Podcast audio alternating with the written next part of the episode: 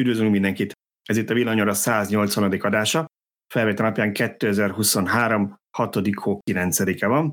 Péntek, tehát egészen közel vesszük fel az adást a adás napjához, amikor kimegy Spotify-ra és egyéb podcast applikációba, úgyhogy remélhetőleg semmi fontoson nem maradtunk le. Itt van velünk Antolci Tibor a főszerkesztőnk. Szia Tibor! Sziasztok! Szűcs Gábor, azaz Szöcske. Szia Gábor! Sziasztok! Én pedig Bíró Balázs vagyok. A mai nap elképesztően ambiciózus. Én kizártnak tartom, hogy mindent el tudunk mondani, amit terveztünk.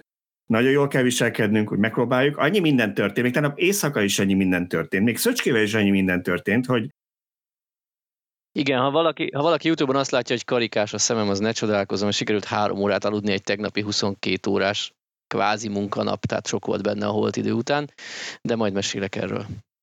Igen, hát megalapozott szakmai véleményeket hallhatunk majd Szöcskétől, miközben próbálja ébren tartani magát. Oké, és jó, szóval, ja, és még, hogy rosszabb legyen a helyzet, még a kommentekből is elég sokat válogattam, úgyhogy borzasztó vagyok, elnézést. Agyon fognak engem verni az urak, de hát... Vagy iszonyat egy... pörgős, vagy iszonyat hosszú adás lesz. Tehát akkor igen. most tartunk egy szünetet, mindenki még kimehet hideg élelemért. Gyors, pisi, igen, aztán pelenka. Hát a villanyautósoknak oda be van gyakorlatuk. Na, azt mondja, hogy nézzük, hogy mi, mi mindenre készültünk. De ja, nem mi megyünk ezek kilométert, elfejtettem, bocsánat. Csak a kínai villanyautósok, tudod. Szóval nézzük, hogy mi mindenre készültünk mai napra. Greenpeace felmérés, Humda el lehet adni a támogatott elektromos autót, két GM hír, az egyik az annyira friss, hogy még serceg, aztán egy Ford Jim Farley interjú, Volvo X30 bemutató, ami nagyon-nagyon bejött az olvasóknak, úgy néz ki. Tibor tesztelt, Szöcske tesztelt és repült, elektromos főkefe, és a benzines gyakrabban ég. Csak hogy vidám témával zárjuk, gondoltam, olyat teszek a végére. És rögtön, hogy belerondítsak a menübe egy szolgálati közlemény meglátva Tibor Elmob logós pulóverét, eszembe jutott, hogy az Elmob megkötött egy támogatói szerződést a Teapon mobil, nehogy mobil szolgáltatóval, elektromobilitás szolgáltatóval. Ennek keretében minden Elmob tag és minden jövendőbeli Elmob tag kap 10 kWh ajándéktöltést, és a meglévő tagok ezt már megkapták, viszont többüktől hallottuk vissza, hogy a spambe érkezett ez a levél, úgyhogy az Elmob tagokat kérném, hogy nézzék meg a spam foldert, ha nem kaptak ilyet. Aki pedig még nem elmoptag és szeretne, az jelentkezzen. Bocsánat, nem akartam mondani, nekem is a spam de nagyon fontos, hogy ilyenkor ne csak egyszer átrakjátok a vagy kimássátok a kódot, ami benne van, vagy átrakjátok az olvasódba, de meg kell jelölni, hogy ez nem spam. Ugyanis ilyenkor elvileg megy vissza az e-mail szolgáltatónak erről egy automatikus jelzés, hogy ez nem spam, és ha elég sokan visszakülditek, akkor lekerül az elmob végre a spam listáról próbáljuk meg ezt megoldani, illetve hát ez, a, ez az elmélet. Aztán meglátjuk. És ha már offolom, akkor lájkoljátok a Youtube-on, a Facebookon, a villanyautósok.hu-t, a Spotify-on, mindenhova dobáljátok csillagokat, lájkokat, felfelé mutató újakat, és iratkozzatok fel, és hasonlók. És szóljatok hozzá. Igen, ha elég sok, elég sok lájkot kapunk itt, akkor ígérjük, hogy nem fogunk ilyen cringe TikTok videókat csinálni. Nagypapik megpróbálnak jó pofizni. jó, oké. Okay. Na, uh... Mi nem érezzük annyira gáznak magunkat, mint amennyire Balázs minket, de... én, én, ma, én, bocsánat, én kérek elnézést. De nem, tehát nagyon az urak lelkesek. Én nem tudom, én úgy érzem, hogy valószínűleg nekem nincs ehhez megfelelő attitűdöm. Na jó, nézzük is a, a Greenpeace felmérését, egy kis megáldozok egy kicsit, mielőtt a, a, megosztom a, a grafikonokat a képernyőn. Szóval a Greenpeace készített egy felmérést, egy készítetett egy felmérést, ami egyébként reprezentatív felmérés, tehát egy neves közönkutató céggel, meg elemző céggel csináltatták, úgyhogy ez nem csak egy ilyen humbug, ezerfős minta, tehát körülbelül annyira pontos, mint minden más, amit így szoktatok látni. És igen érdekes megállapításai vannak. Két fő dolgot kérdeztek meg az emberek, tegyük, hogy mi a véleményük az energiapolitikáról, mit kellene támogatni a kormányzatnak, Magyarországnak, és ezzel kapcsolatban szerintem nagyon pozitív vélemények születtek. Én most minden grafikon nem fogok itt megosztani, pláne nem felolvasni minden számot, a leírásban megtaláltok a cikket minden linkkel. A legelső viszont, ami a fő kérdés volt, azt azért kirakom, ha az ön döntése, ha ön dönthetne arról, hogy elsősorban milyen energetikai fejlesztésekre fordítson pénzt a magyar kormány, akkor a következő közül melyiket támogatná, és messze a legnagyobbat, a legnagyobb szavazatot 57 ot a megújuló energiák kaptak. Hát ez egy jó hír. Tehát az emberek egyrészt már nyitottak rá, meg tudnak róla egyáltalán, és, és nem pártolják annyira az atomenergiát, mint amennyire néha tűnik, hogy, hogy Magyarországon az népszerű, de, de nagyon úgy tűnik, hogy ez csak egy szűk politikai és szakmai körnek a veszőparipája, akik, akik valamiért érdekeltek, hogy ez a méreg drága, és végül aztán később nagyon-nagyon drágán termelő beruházás megvalósuljon, és további függőséget okozzon még a következő 30 évben is. Itt megemlíteném reklámnak, hogy Lacinak volt erről egy nagyon érdekes cikke, hogy nem éri meg alaperőművet építeni. Igen, pontosan is ez a cikk, ez a linkelt cikknek a végén is ott van be. Inkább csak annyit akartam mondani, hogy aki ugye nem látja, csak hallgat minket, hogy tudja Tibor miről beszélt, 15%-ot kapott az atomenergia, és 9-et a fosszilis, 57-et a megújuló.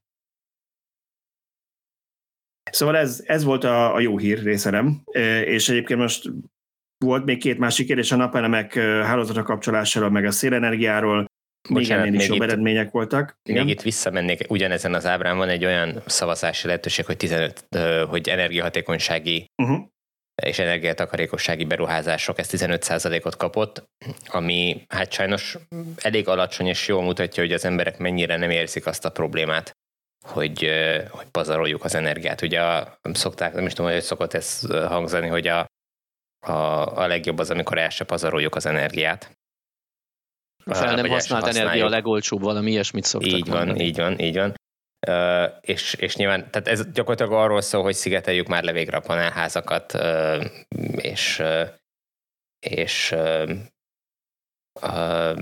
fogyasszunk kevesebb energiát úgy összességében, és, és ezt nagyon kevesen érzik annyira fontosnak, hogy ezt az állam támogassa a jelek szerint. Sokkal többen pártolnák azt, ami egyébként nem feltétlen baj, csak, csak arányaiban kevésnek tűnik a, a, nekem, a nekem kicsit kilóg egyébként ez az opció a válaszok közül. Értem, hogy itt a támogatásra mentek rá, de valójában ez itt nem vagy-vagy kérdés. Tehát szerintem az energiatakarékosságot, mhm. energiahatékonyságot mindegyik mellett kellene. Tehát tök mindegy, hogy atomerőművel vagy olajból termeljük meg azt, az, azt az energiát, mindenképp fontos lenne a hőszigetelés, a modernebb, takarékosabb eszközök beszerzése.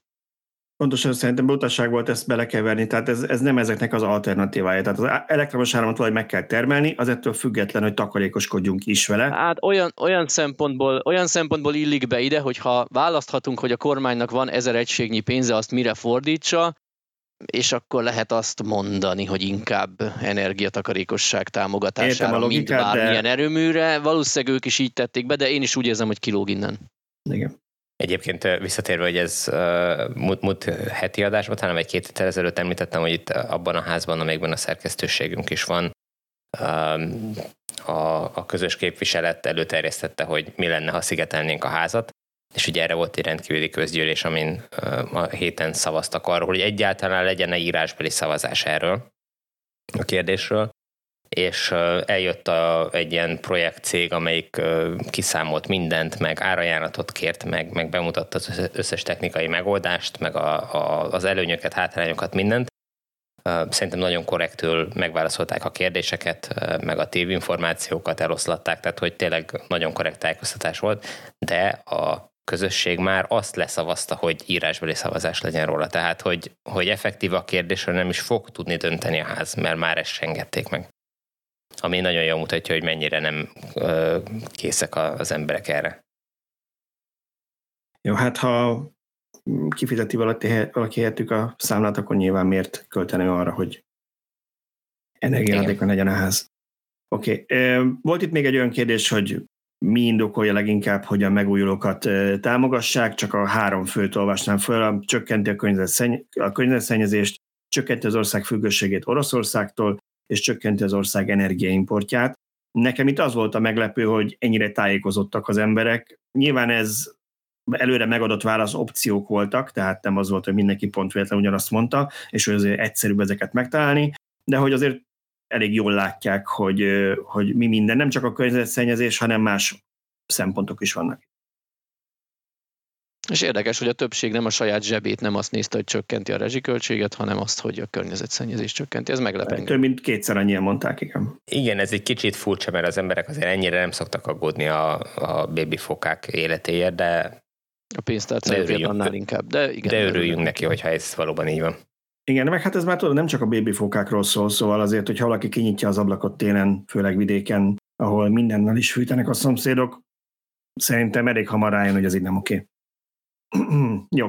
A következő viszont, ami, ami számunkra talán még relevánsabb is, és hát több kérdést felvet, az az volt, hogy megkérdezték azt is, hogy mit gondolnak az emberek az akkumulátorgyárak építéséről, és nem meglepő módon 62% nem ért egyet az akkumulátorgyárak építésével Magyarországon, 32% ért egyet, tehát egy harmad, kétharmad volt a válaszok aránya.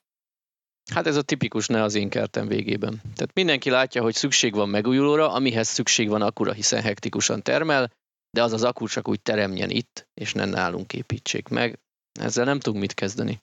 Igen, és, és valószínűleg ugyanezek az emberek meg a Kínával szembeni kiszolgáltatottságunkat hozzák föl a rossz példának, hogy, hogy ez mekkora nagy probléma, hogy, hogy ki vagyunk szolgáltatva, vagy ki leszünk szolgáltatva akkumulátorgyártás terén a távol-keleti országoknak, de ha meg itt akarnak építeni, vagy itt akarunk építeni akkumulátorgyárakat, azt meg nem lehet. Szóval az úgy ilyen feloldhatatlan ellentmondások vannak itt ebben a kérdésben. Igen, nem, nekem azon túl, hogy igen, itt van egy piszak nagy ellentmondás, és ezt már egyes politikai pártok, meg most a Greenpeace-nek még a közleményében is már a címében látod, hogy ezt össze is fűzték egy mondatba, és valahogy ott az irodában senkinek nem tűnt fel, hogy a mondat két része egymásnak ellentmond, mert valami olyasmi volt a sajtóközleményben, hogy, hogy az, amit mi is írtunk, az emberek tiszta energiát akarnak, és akkumulátorgyárakat nem. Tehát, hogy ember gondolk, hogy mit írtál le, mielőtt elveszed a kezedet a billentyűzetről.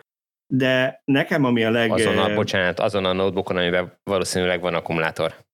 Egyébként meg igen, tehát az első ilyen beszélgetésnél megkérném, hogy mindenki tegye ki az asztalra a telefonját, és tudja, hogy 99% kobalt a, a katódban, a mobil készülékében, és utána lehet könnyezni a szenvedő afrikai gyerekekért. Na, de, de ami, ami nekem leginkább ö, szembeötlik ebben, és, és ez, egy, ez is egy nagyon nagy ellentmondás, hogy nem lehet azt csinálni természetesen, hogy lenyomnak a lakosság torkán dolgokat, anélkül, hogy megkérdezzék őket. Szerintem egy normális demokráciában ez nem kellene, hogy így működjön, nem működhetne így. De ezek a kérdések azt is jól példázzák, hogy nem biztos, hogy minden szakmai kérdésben a lakosság képzetten tud, vagy, vagy megfelelő információk birtokában tud intelligensen válaszolni, inkább arról szól a történet, hogy mi az, amivel kimosták az agyát, mi az a, és ez minden, még, a, még egyébként a megújulókra is igaz, mert nyilván ott mindenhol azt hallja, hogy ez kell, más dolog, hogy mi az, a egyébként egyetértünk, mert szerintünk az nem egy konteó, hanem valóság. Az akkumulátorgyára kapcsán meg más se hal mindenhol, mint hogy meg fogunk halni mindannyian az akkumulátorgyárat, és hatalmas környezetszennyezéssel jár az építése, meg a működtetése. Az a baj, hogy ez most ilyen politikai kérdés lett megkérdeznék az embereket, mondjuk megkérdeznék a debrecenieket, hogy épüljen-e itt akkumulátorgyár. Nyilván azt fogják mondani, hogy nem. De ha megkérdeznék őket, hogy épüljön itt egy olajfinomító, arra is azt mondanák, hogy nem. Épüljön itt egy atomerőmű, valószínűleg arra is azt mondanák, hogy nem. Tehát akkor akkor így mi a Igen, megoldás? Tehát szerintem olyan nem létezik, hogy valaki gyárat akar a város szélére. És azt akarja, de közben hogy munkahelyeket szeretne. Mhm. Igen, de munkahelyet gyár... szeretne, de, de gyár ne legyen ott. Igen, igen. Tehát, hogy ezek tényleg nehezen összerakható dolgok. Erről beszéltünk annak kapcsán is, ugye, ami Gödnél volt, hogy ugye normális esetben egy ipari parknak nem tudom hány kilométeres védőzóna kellene a lakossághoz, az nem működik az utca egyik oldala ipari park, és ott bármit is gyártanak, a másik oldalon meg lakóházak vannak, tehát itt valami iszonyat nagy probléma van azzal, hogy a önkormányzatok, vagy az állam, én nem tudom ki volt az, aki megszabta ezeket a kijelölte ezeket a határokat, vagy ahogy ráépültek esetleg. Ez egyik a másikra, hogy melyik volt ott előbb, azt nem tudom, de ez nem egy normális állapot. Egyébként ebben az a durva, hogy régen jobb volt a helyzet. Most nekem így eszembe jutott saját házam táján Tiszaújváros, ahol ugye nem tudom, 60-as évektől van ott a TVK vegyőzem, majd valaki a helyi, helyi kiavít, hogyha rossz dátumot mondok. De azt konkrétan tudom, hogy ahol a főút halad, ugye arra megyek Debrecenbe, vagy még nem volt autópálya, arra mentem, van egy látványos méretű erdősáv a város és a, a üzem, az ipari létesítmény között. És azért ez a zaj ellen mindenképp véd. Tehát ha most ott van egy veszélyes anyag kiáramlás egy műszaki hiba miatt, akkor nem feltétlenül ez fogja megmenteni az emberek életét, lehet, hogy csak nem tudom, pár percig tartóztatja fel, és agyi időt ad a menekülésre, ha ott tényleg komoly probléma van, de a zajtól meg az ilyen mindennapi kellemetlenségtől egész biztosan véd, hogyha van ott 200 méter telepített erdő. Na hát Gödön ez például nem valósult meg. Pedig egyébként hely lenne rá, tehát hogyha az önkormányzat vagy a, a, a megyei önkormányzat kötelezni a gyárat, hogy a mellette lévő a szántót, vagy fogalm sincs milyen besorolású területet vegye meg és telepítsen erdőt oda, akkor ez simán megvalósulhatna. Tehát hely van rá.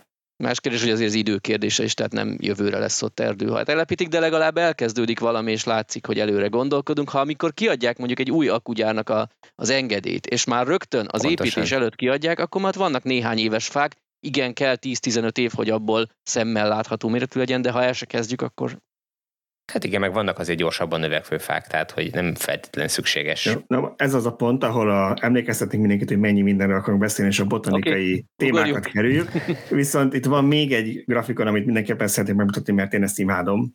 Ez, ennek a kérdése így hangzik. Szeretné-e ön, hogy migráns orvosok átműtsék a gyerekeit óvodában? Ja, bocsánat, nem rosszat olvastam. Az akkumulátorgyárak építésének számos negatív következménye lehet, Ön az alábbi lehetséges következmények közül melyik kettőt tartja a, legaszt, problémának? És akkor itt vannak a válaszok, hogy a talaj, a víz, a levegő, minden is szennyeződik, és túl sok vizet is fogyasztanak a gyárak.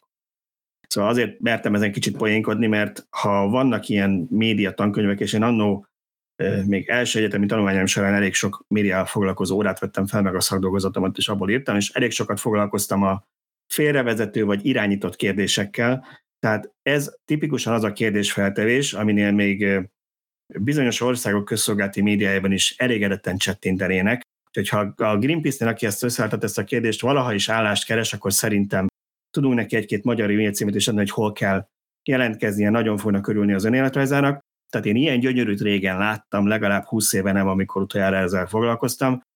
Ugyanis ezt írják úgy, hogy ez egy irányított kérdés, amikor gyakorlatilag felvetsz egy problémát, tényként kezeled, hogy itt ez környezetszennyezéssel jár, és felsorolsz nyolc darab borzasztó következményt, egy semlegeset, gyakorlatilag a szájába adod a választ a, a válaszadónak. Úgyhogy ez szerintem minősíthetetlenül semmit nem ér, de hát Ebben, ebben igazad van, meg egyetértek, de a másik oldalon viszont ott van, hogy, hogy ezek a kérdések, meg problémák nem véletlen merültek föl, meg nem véletlen vannak ott az emberek fejében. Ezeknek ugye, hogyha visszamegyünk, visszanézzük a, a már meglévő akkumulátorgyárak működését, akkor van némi alapja. Itt a legnagyobb problémát az jelenti, hogy nem is tudjuk, hogy milyen alapja van, vagy mekkora alapja van. Tehát, hogy, hogy Gödön az a NMP szennyezés, amit kimutattak a talajba, az valójában mekkora, milyen időtávon, hogy kell, semmit nem tudunk róla, mert a hatóság lapít és nem vizsgálja ki.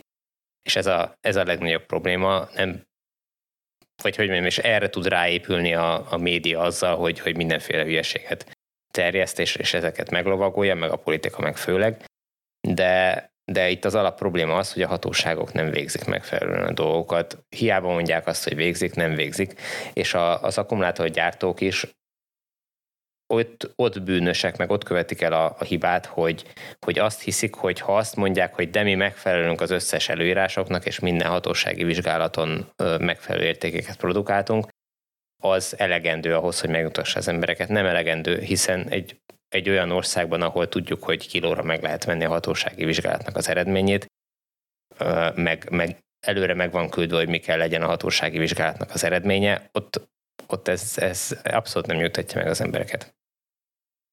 Igen, ebbe teljesen igazad van, tehát nyilván az az eredendő bűn, hogy itt 30 évre titkosítva van a fánk rendeléseknek a számlája és automatikusan mindenre, amit legfeljebb ilyen tényleg nemzetbiztonsági dolgokra lehetne használni, de túl van használva. Ez is ebbe a sorba tartozik, semmit nem lehet ezekről a cégekről tudni.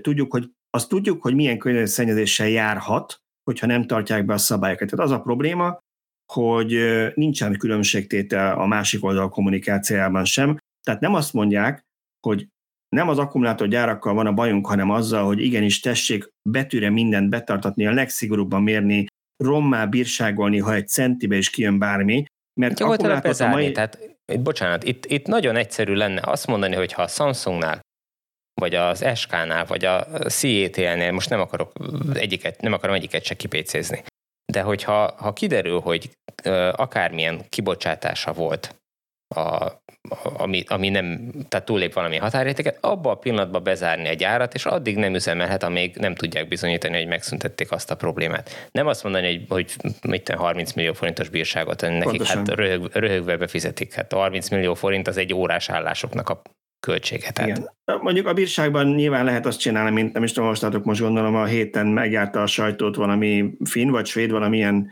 trafipax bírság, ahol abban az országban jövedelem alapján százalékosan szabják ki a bírságot, és valami nem is tudom mennyi rekordon 120 ezer, mit tudom én, lényegtelen az, hogy nagyon sok pénzt kell fizetni az embernek. Szóval lehet azt is itt is mondani, hogy, hogy százalékosan a, a forgalom alapján szabjuk a bírságot, de teljesen igazad a legnagyobb büntetési igényának azt mondják, hogy be kell zárni három hétre, vagy addig, amíg nem tudod bizonyítani, hogy Így van, nem hogyha, ha, ha neked egy, egy kis boltod van, és nem adsz számlát, a második alkalom után úgy bezárják két hétre a boltodat, hogy csak pislogsz. Hogy lehet, hogy egy ilyen nagy akkumulátorgyár szabadon szennyezhet, és ilyen filléres büntetésekkel, büntetésekkel megúszza?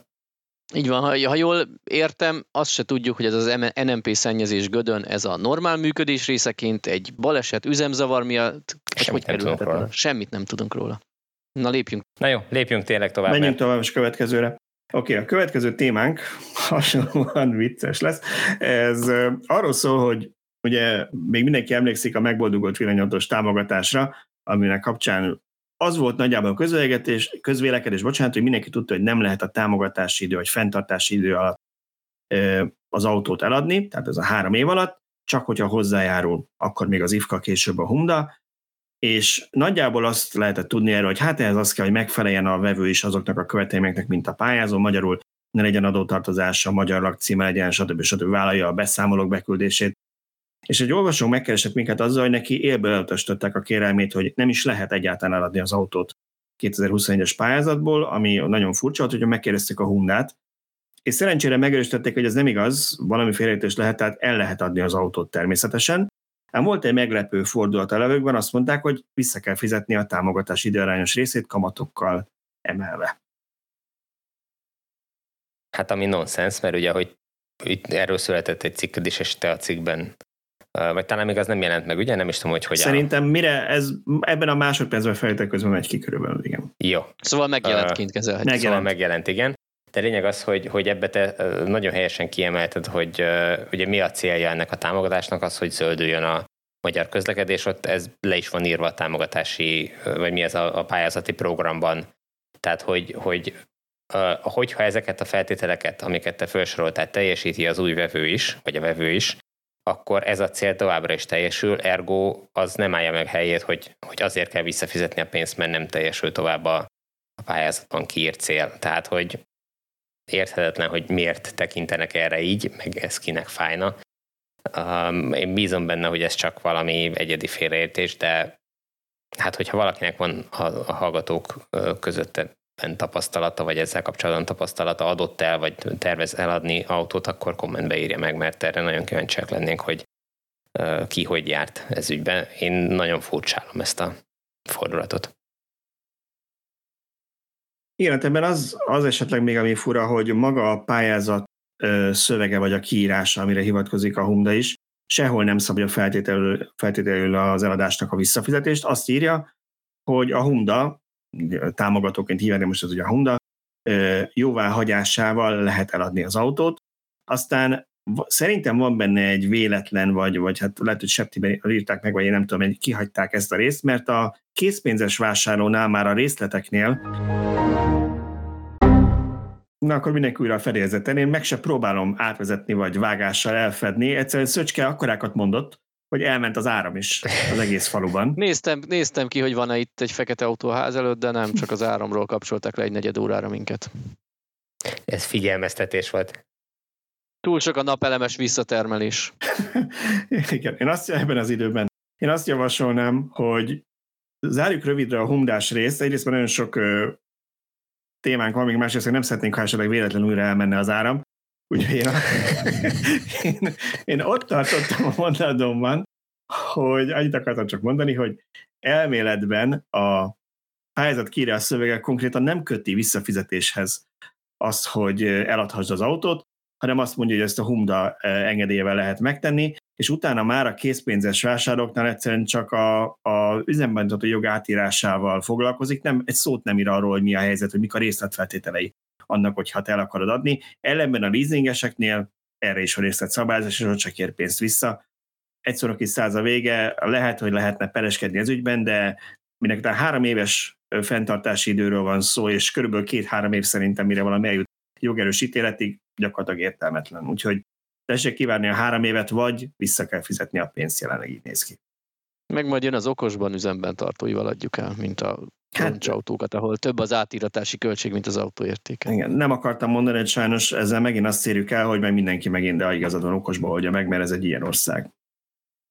Jó. Oké. Okay. Na, akkor következő vidám, következő vidám témánk, mondtam én, hogy jó lesz ez. Következő vidám témánk, oké, okay. Ezek most külföldi érek lesznek, hogy talán kevesebb bajunk lesz belőle. GM, két GM hír, az egyik az az, ami tegnap éjszakai, épp mondtam Tibornak, írtam neki, remélem jól sikerült a cikk, mert ágyban telefonról írtam, úgyhogy vagy jobb, vagy rosszabb az autokorrekt, mint amikor számítógépről dolgozok, de éjszaka jött tényleg ilyen 23-55-kor került ki a cikkünk, arról szól, hogy a Ford után két héttel később a General Motors is bejelentette, hogy az Tesla töltő hálózatára és a Tesla töltő csatlakozójára váltanak Észak-Amerikában. Hát ezzel gyakorlatilag megpecsételődött a CCS egy sorsa, én úgy gondolom. Az Electrify Amerika kénytelen lesz felszerelni a CCS-ek mellé a Tesla csatlakozót is, mert különben a kutya se fogja használni a töltőiket, és nagy valószínűséggel egyéb gyártók is abba az irányba fognak kényszerülni, hogy feltegyék a Tesla töltőhajzatot az autókra, vagy adaptert adjanak hozzá. Hát B verzió az, hogyha a Volkswagen csoport, meg akik még támogatni akarják a CCS egyet, sokkal több autót adjanak el Észak-Amerikában, mint a, a Tesla, Ford, meg a GM együtt, és akkor életbe lehet tartani. Meg sokkal jobb töltőházatot építsenek ki. És építsenek sokkal jobb töltőházatot, igen.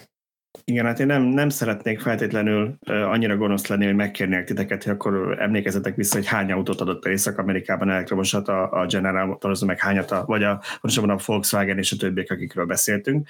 Ennél is megpróbáltam kirakni egy megfelelő képet, de annyira bénázok, hogy még mindig az utolsó felmérést látják a YouTube-osok, úgyhogy ígérem már is, nálam, nálam lehetséges, hogy a számítógép adta fel a szolgálatot, és, és nem, a, nem a, az internet ment el, de hát nem baj, majd, Én majd nem tudom, hogy darab számra, hogy mennyit adtak el, de azt tudom, hogy van egy barátom Amerikában, aki uh, csak azért se Teslát rendelt, mert hogy mindenkinek Teslája van, ő neki akkor ne legyen Teslája, egy uh-huh. ID4-re fizetett be, majd nem is tudom, ilyen egy, egy éves várakozás után áttették későbbre, meg mit tudom, a vége az lett, hogy gyakorlatilag annyit várt rá, hogy nem feladta és lemondta. És vett egy Teslát, vagy nem vett villanyautót? Hát most nem tudom, hol tart a dolog. Nekem az a gyanom, hogy abból valami hibrid lett. Tehát, hogy a, te, a Teslát azt, azt nem vállalta be, de de hogy, hogy, hogy nem azt, a, azt az egy darabot, amiről tudok, hogy valaki rendelt, azt se tudta leszállítani a, a Volkswagen. Aminek igazából nem tudom, mi az oka. Nagyon szépen köszönöm a segítséget, hogy átbeszéltetek, amíg voltam olyan ügyes és megtaláltam a gombokat. Valami ezért a fotóért megérte a várakozás. ezért a fotóért van meré arra, mint áll egy valami Chevrolet, vagy nem tudom, valami GM modell előtt. Oké, okay. szóval igen, annyit akartam én is ezt csak hozzátenni, hogy hogy én egyetetek Szöcskével, hogy gyakorlatilag ezzel a, szét, a CCS napja meg vannak számolva Észak-Amerikában. Már csak azért is, mert ha megnézzük, hogy a három legnagyobb gyártó, és hát nyilván a Tesla 66% kb. a második Ford már elve kisebb, de akkor is a három legnagyobb gyártó a Ford, a Tesla meg a GM. Tehát ha ők átváltanak erre, és már ott ugye annyiban is különbözik a helyzet Európát, hogy már eleve a legtöbb forgalombeli elektromos autó a kétharmaduk ezt a konnektort használta, és ez volt eddig is a legnagyobb töltőhálózat. Ehhez még a piac második és harmadik szereplő is csatlakozik, innentől kezdve, hát igen, és azt azért, bocsánat, azért gonoszkodtam, mint hogy hány autót adott a Volkswagen, ezt akartam csak mondani, hogy annyira kicsi a piaci részesedésük az elektromos autópiacon ott, hogy én nem is tudom, hogy mennyire logikus lépés nekik beleállni, és csak azért is a CCS-sel maradni. Hát nem nagyon, viszont ez, ez szerintem óriási blamás minden ö, régi autógyártónak, hogy kénytelenek az új startup, a, a frissen érkezett startupnak a csatlakozó szabványát használni. Oké, okay. ezt majd meglátjuk akkor, hogy milyen következő lesz. Nagyon, nagyon csodálkoznék, ha a következő hetekben, ha nem is holnap, de hogy így a következő hetekben nem látnánk hasonló közleményeket, mondjuk a Stellantis-tól, aztán majd szépen lassan a Hyundai Kia-tól, aztán végül lehet, hogy még a volkswagen is. Az más kérdés hogy nekik ugye az Electrify Amerikát kötelező üzemben tartaniuk, vagy hát nem tudom, mikor pontos feltétel ugye a dízelgétes megállapodásnak. De aztán, hogy abból az lesz, hogy akkor átszerelnek, ők is raknak rá NACS csatlakozót, vagy, vagy ezt így nem tudom én nem tudom, mit tudnak vele csinálni, vagy vidámparkot csinálnak az üresen a töltőkből, azt nem tudom, de, de valamit ki kell találniuk majd rá.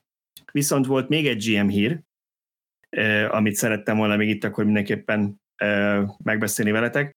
Meribar egy, egy konferencián beszélt a héten, ha beszélt többek között az önvezetésről is, nyilván arról továbbra is a, nagyon hisz benne, hogy a, hogy a cruise szolgáltatásuk az nagyon nagy ö, üzleti siker lesz. De ami ennél érdekesebb volt talán az, az, hogy arról is beszélt, hogy mennyire lehetséges olcsón villanyautókat gyártani, és ő azt mondta, hogy legalább az évtized végéig, de lehet, hogy tovább, tehát nagyjából mondjuk egy tíz évig még nem lehet nyerességgel 30-40 ezer dolláros villanyautót gyártani. Pont ez lett volna a kérdésem, hogy mit értünk olcsó alatt, amivel versenyezni tud a Tesla Model 3-mal, vagy valami kisebb, tényleg tömegek számára elérhető autóra gondol ő. Meg, meg hogy fogalmazott, nem lehet, vagy ők nem tudnak? Azt mondta, hogy én, hát most az eredeti angol... Hát, ha ők nem tudnak, nem lehet. De gyakorlatban nem azt mondta, hogy, ne, hogy ők nem tudnak, ő nem így fogalmazott. Ez talán én, én, én mondtam, hogy ráadásul nem, nem az eredetit olvastam már, hogy nem az ő beszédét, mert ez egy ilyen talán nem annyira nyilvános konferencia volt a Reutersnek, volt egy összefoglalója, de mindjárt megnézem, itt van, parancsolj az eredetit, ha a Reuters is engedi. Azt mondja, hogy azt mondta, hogy még mindig túl magasak az akkumulátor költségek ahhoz, hogy profittal vagy nyereségesen lehessen 30 ezer dolláros modelleket gyártani, de szerinte a évtized végén, vagy esetleg kicsit később elérhetjük az árparitást, amikor ez lehetséges lesz. Fogd meg a söröm, mondta erre Elon Musk. Igen, nincs már a Tesla-nak Amerikában ilyesmi árkategóriájú autója? De, tehát a Model 3 meg a Model Y is ebben az ársában van, és elég jó nyerességgel gyártják. Ami ennél viccesebb, hogy ugye a GM 2016-ot gyártja a Chevy Boltot, amit itt Opel Ampera elnéven forgalmaztak, és ugye az, autó ö, amellett, hogy most már egyébként 26 ezer dollárért kapható Amerikában, annyira levitték az árát, ugye az volt hivatott megverni a Model 3-at, ehhez képest ezek szerint masszívan veszteséges, mert ha 30-40 ezer között nem lehet gyártani nyerességgel, akkor 26.500 ért végképp nem amennyire ők árulják. Hát, várjál, ugye itt kérdés az, hogy ezek az autók két akut fogyasztanak el, hogy ott mi a, mi a deal az LG-vel, hogy kifizeti a akucserét. Tehát lehet, hogy az ettől lett veszteséges. Na, az biztos, hogy az LG is arra, hogy, az hogy biztos az LG, kell bele, tehát azt nem hiszem, hogy egy GM bevállalja. De ez, ez akkor megmagyarázza, hogy miért ilyen keveset gyártanak a, a boltból hogyha ezen mindegy egyes példányon buknak, akkor én se gyártanék sokkal többet. Ami miatt ez a helyzet még egy kicsit rosszabb szerintem, hogy azt mondhatnák, hogy a Bolt ugye az 2016 a gyártják, lehet, hogy 14-es tervezésű, ott még gyakorlatilag az LG szállította, ha jól tudom, a teljes hajtásláncot, de legalábbis nagy részét, meg az hát meg az infotainment rendszert, meg mindent. Mindent, mindent igazából. Viszont ugye van a GM-nek az új Ultium platformja, saját fejlesztésű, saját gyártású akkumulátorok, és erre jön a követ, az első új, vagy nem az első, bocsánat, mert a Hammer EV volt az első modell, de jön a, hogy is hívják, uh, bocsánat, Equinox, igen. Az Equinox, ami 30 ezer dollártól indul, és gyakorlatilag a bolt helyére jön jövőre, annál kicsit azért nagyobb, mert ez ilyen SUV, sőt, nagyobb. És ugyanebben az árkategóriában van, és a saját Ultium akkumulátorokkal, és ehhez képest ezek szerint akkor azt is veszességgel fogják gyártani még 7-8-10 évig. Én bennem az a kérdés merült föl, és lehet, hogy nagyon-nagyon gonosz, hogy a, a felügyelőbizottság meddig fogja ennek a hölgynek a munkáját így tolerálni? Hát erre az a szomorú válaszom, hogy amíg a cég úgy egyébként nyereséges, addig általában a részvényesenek egy jó része szerintem, akik a felügyelőbizottságot megválasztják, rövid távon szokott gondolkodni, és amikor azt látja, hogy a következő két-három-négy negyed év az nyerességes, addig arra nem gondol, hogy de öt év múlva ebből iszonyat nagy baj lesz. Vagy három év múlva. Igen, de most, most ez, a, ez a hölgy ezt kimondta, hogy ők nem fognak tudni még a következő tíz évben sem Nem kéne olyan Ebben az árkategóriában. Ebben igen. az árkategóriában. Nem kéne valaki olyan vezetőt keresni, aki ezt meg tudja oldani? Hát és hogy ugye még szebb legyen a sztori, ugye ez a bizonyos Ultium platform, amitől nagyon-nagyon sokat vártak, és majd ők most már saját maguk gyártanak, és egyébként is, ugye erre épül a Hammer EV, és azt most már több mint egy éve gyártják, tehát most már elvek több mint egy éve készülnek az Ultium aksik. Hammer EV-ből az előző negyedében kettő, azaz kettő darab készült három hónap alatt, ugyanis problémák vannak az akupakkal, vízszivárgás és egyéb gondok, ami miatt le kell telteni a gyártást és vissza a tervező asztalhoz. Úgyhogy még úgy néz ki, hogy ennek is gyerekbetegségei vannak. Na jó, hát majd meglátjuk, hogy mire jutnak. Ennyit tudunk erre mondani.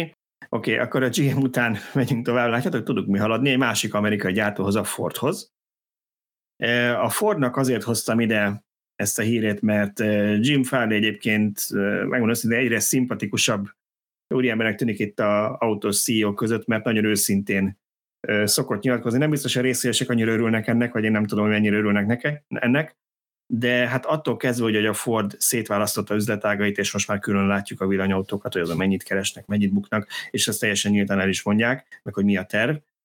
Egészen odáig, hogy nagyon sokszor beszél arról, hogy mik a problémáik még ezen a téren, és mit kell megoldaniuk. És volt vele egy interjú, aminek volt egy pár nagyon érdekes mondata. Beszélt a versenytársakról is, Beszélt például a Toyotáról, a Volkswagenről és a többiekről. Ő egyébként a Toyotánál volt azt hiszem valami 25 évig eredetileg, és aztán 15 éve van a Fordnál.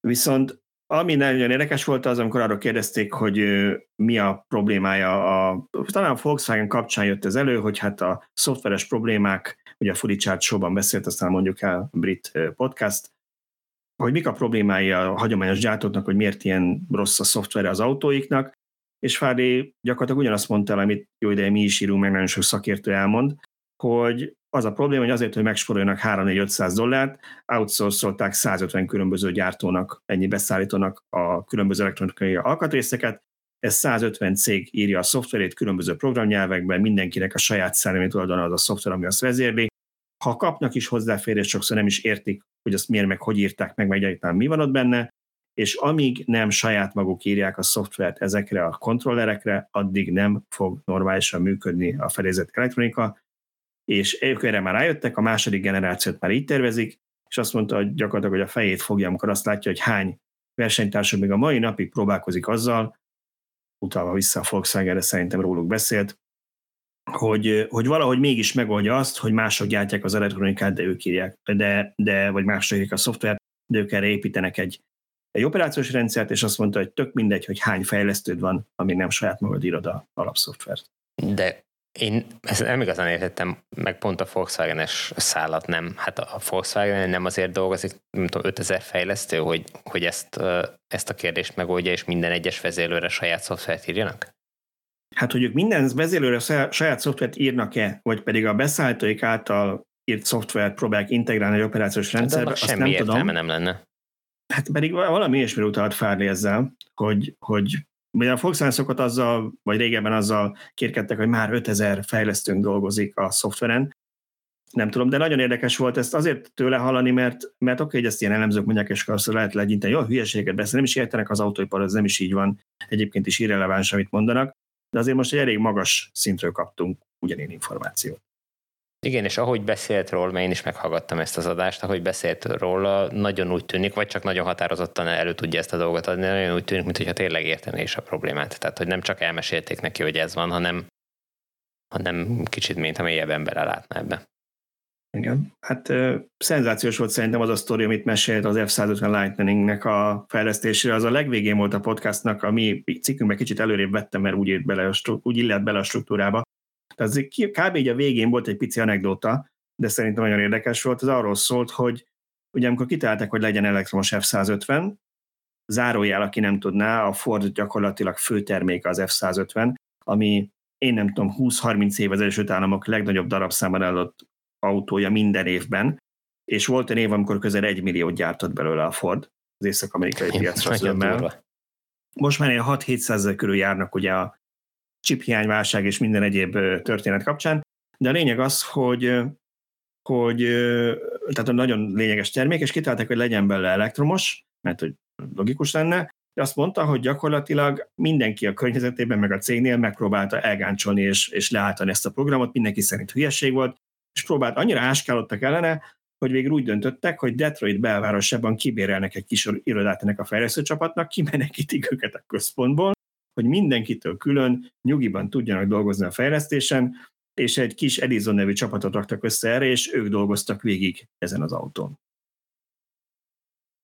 Igen, hát jó, jó volt hallgatni tényleg. Bennem az merült föl ezzel az interjúval kapcsolatban, hogy egyrészt jó, hogy valaki elmondja nyíltan ezeket, mert én például, hogyha befektető lennék a Fordban, akkor sokkal jobban megbíznék abban, hogy ők jó irányba terelik a hajót, ha tudom, hogy felismerték a problémákat, és erről mernek nyíltan beszélni. A másik oldalon viszont ott van, hogy, hogy oké, okay, ezt most elmondták, de eddig mit csináltak? Erre most jöttek rá? Ezt most ismerték föl? Persze nyilván jobb később, mint soha, de, de ez gyakorlatilag öt éve ismert tény, vagy lehet, hogy még régebben. Azoknak a többsége, amiket ő elmondott. Igen, azért Tehát, Jim hogy... Farley amellett, hogy ő nyilván magas pozícióban volt, ő 2020 október óta, tehát 2020 vége óta a Fordnak a vezérigazgatója, hmm. és azért az első generációs, amit ő első generációnak hívt, tehát a, a Maki és a társait, azt ő azt mondta, hogy 6-7 éve kezdték el tervezni. Hmm. Tehát igazából ők most ö, jutottak oda szerintem, hogy tisztelapra indulnak, és most meg nem mondom az úriember nevét, hogy mi volt a pontos beosztása, de azt tudom, hogy a Tesla talán Model S programjában az egyik fő ö, mérnök vagy vezető az, aki az elektromos programjukat vezeti Farlinak jelent közvetlenül, és nagyon mhm. sokszor együtt is szoktak nyilatkozni. Úgyhogy valószínűleg ezért is látjuk azt, hogy nagyon sok mindent már, ha láttuk volna a Tesla-nál azok közül, amit a Ford most meglép. Tehát a saját szoftvert fejlesztenek, hogy RFP-akukra kezdenek átállni. Nagyon sok olyan minden jön, amit hogy ezt már láttuk, és ezt most nem rosszból mondom, mert nem szégyen lemásolni azt, hogy máshol működött, de hogy ők azt mondták, hogy, hogy ez működik, és akkor nekünk is ezt kell csinálni. Tehát na, akkor ezek szerint úgy tűnik, mint hogyha ők az első generációnál az első belépőjüket megpróbálták volna erőből és rutinból megoldani, hogy őnekik az megy iq is, és, és aztán döbbentek rá, hogy hát mennyi extra kihívás van még ebben a történetben ahhoz, hogy ez a jövőben nyereséggel is gyártató legyen, tehát hogy mennyi mindenen kell változtatni, és gyakorlatilag a tapasztalatok, illetve az új vezető döbbentette őket rá az utóbbi időben, az utóbbi néhány évben, hogy, hogy itt ez az irány nem helyes irány, és másfele kell menni?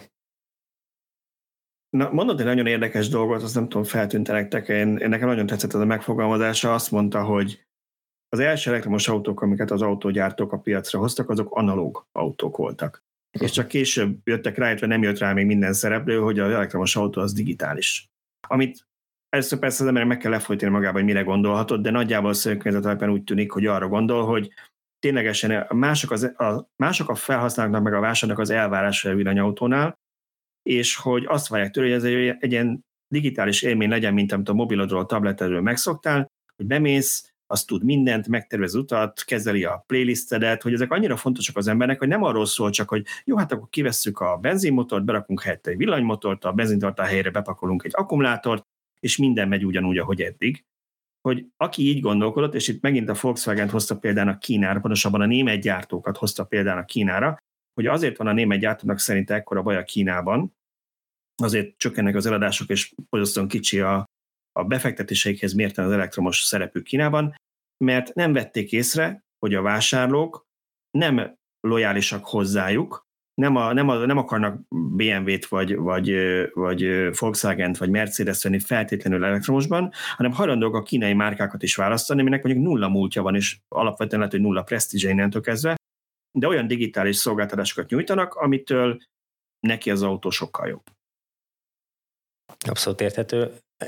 És amire kevésbé tért talán ki, vagy legalábbis nem annyira emlékszem, hogy a, a másik ilyen kulcskérdés az, hogy hogy lehet majd ezeket gyártani, és erre még nagyon kevés gyártó fektet hangsúlyt. Nyilván a, a Tesla szokott erről nagyon sokat beszélni, hogy a, ők a gyártás technológia során mi minden újdonságot vetnek be, aminek egy része lehet, hogy máshol is megjelenik, csak éppen nem beszélnek róla, uh-huh. de, de nagyon sok gyártónál meg valószínűleg még mindig ugyanúgy gyártják az összes komponenst, meg a, a teljes autót, ahogy, ahogy mondjuk 30 éve vagy 100 éve is gyártottak autót, Jó, nyilván száz év az, az kicsit, kicsit túlzás, de szóval a lényeg az, hogy hogy, hogy évtizedekre visszamenőleg nem változott egy csomó minden.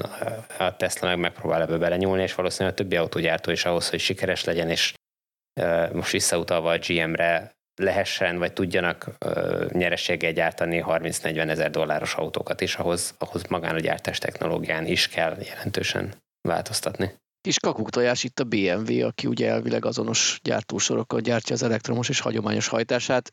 Ebből logikusan nyilván a klasszikus módszereket alkalmazva. Ezt mondjuk nem tudjuk, hogy a villanyautók náluk külön mennyire nyereségesek, de eléggé feltörekvő ebben a szegmensben a bajorgyártó ahhoz, hogy elfogadjuk, hogy ők ezt nem veszteséggel adják el ezt a viszonylag sok modellt már.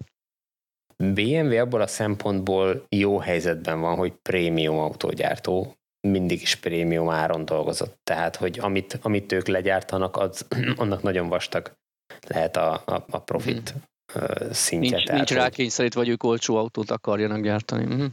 Igen, és, és belefér az, hogy most az, az elektromos egy picit drágább, most lehet, hogy azon kevesebbet keresnek, de amíg el tudnak rengeteg belső égésű motorosat adni, amit viszonylag olcsón gyártanak, addig ez valószínűleg hmm. kevésbé fáj. Kevés. Ez akkor fog fájni, vagy akkor fog ö, látszani, amikor már nagyra nő az aránya az elektromos autóknak, és egyszerűen megeszi a, a, a profitot, akkor, akkor fájhat majd.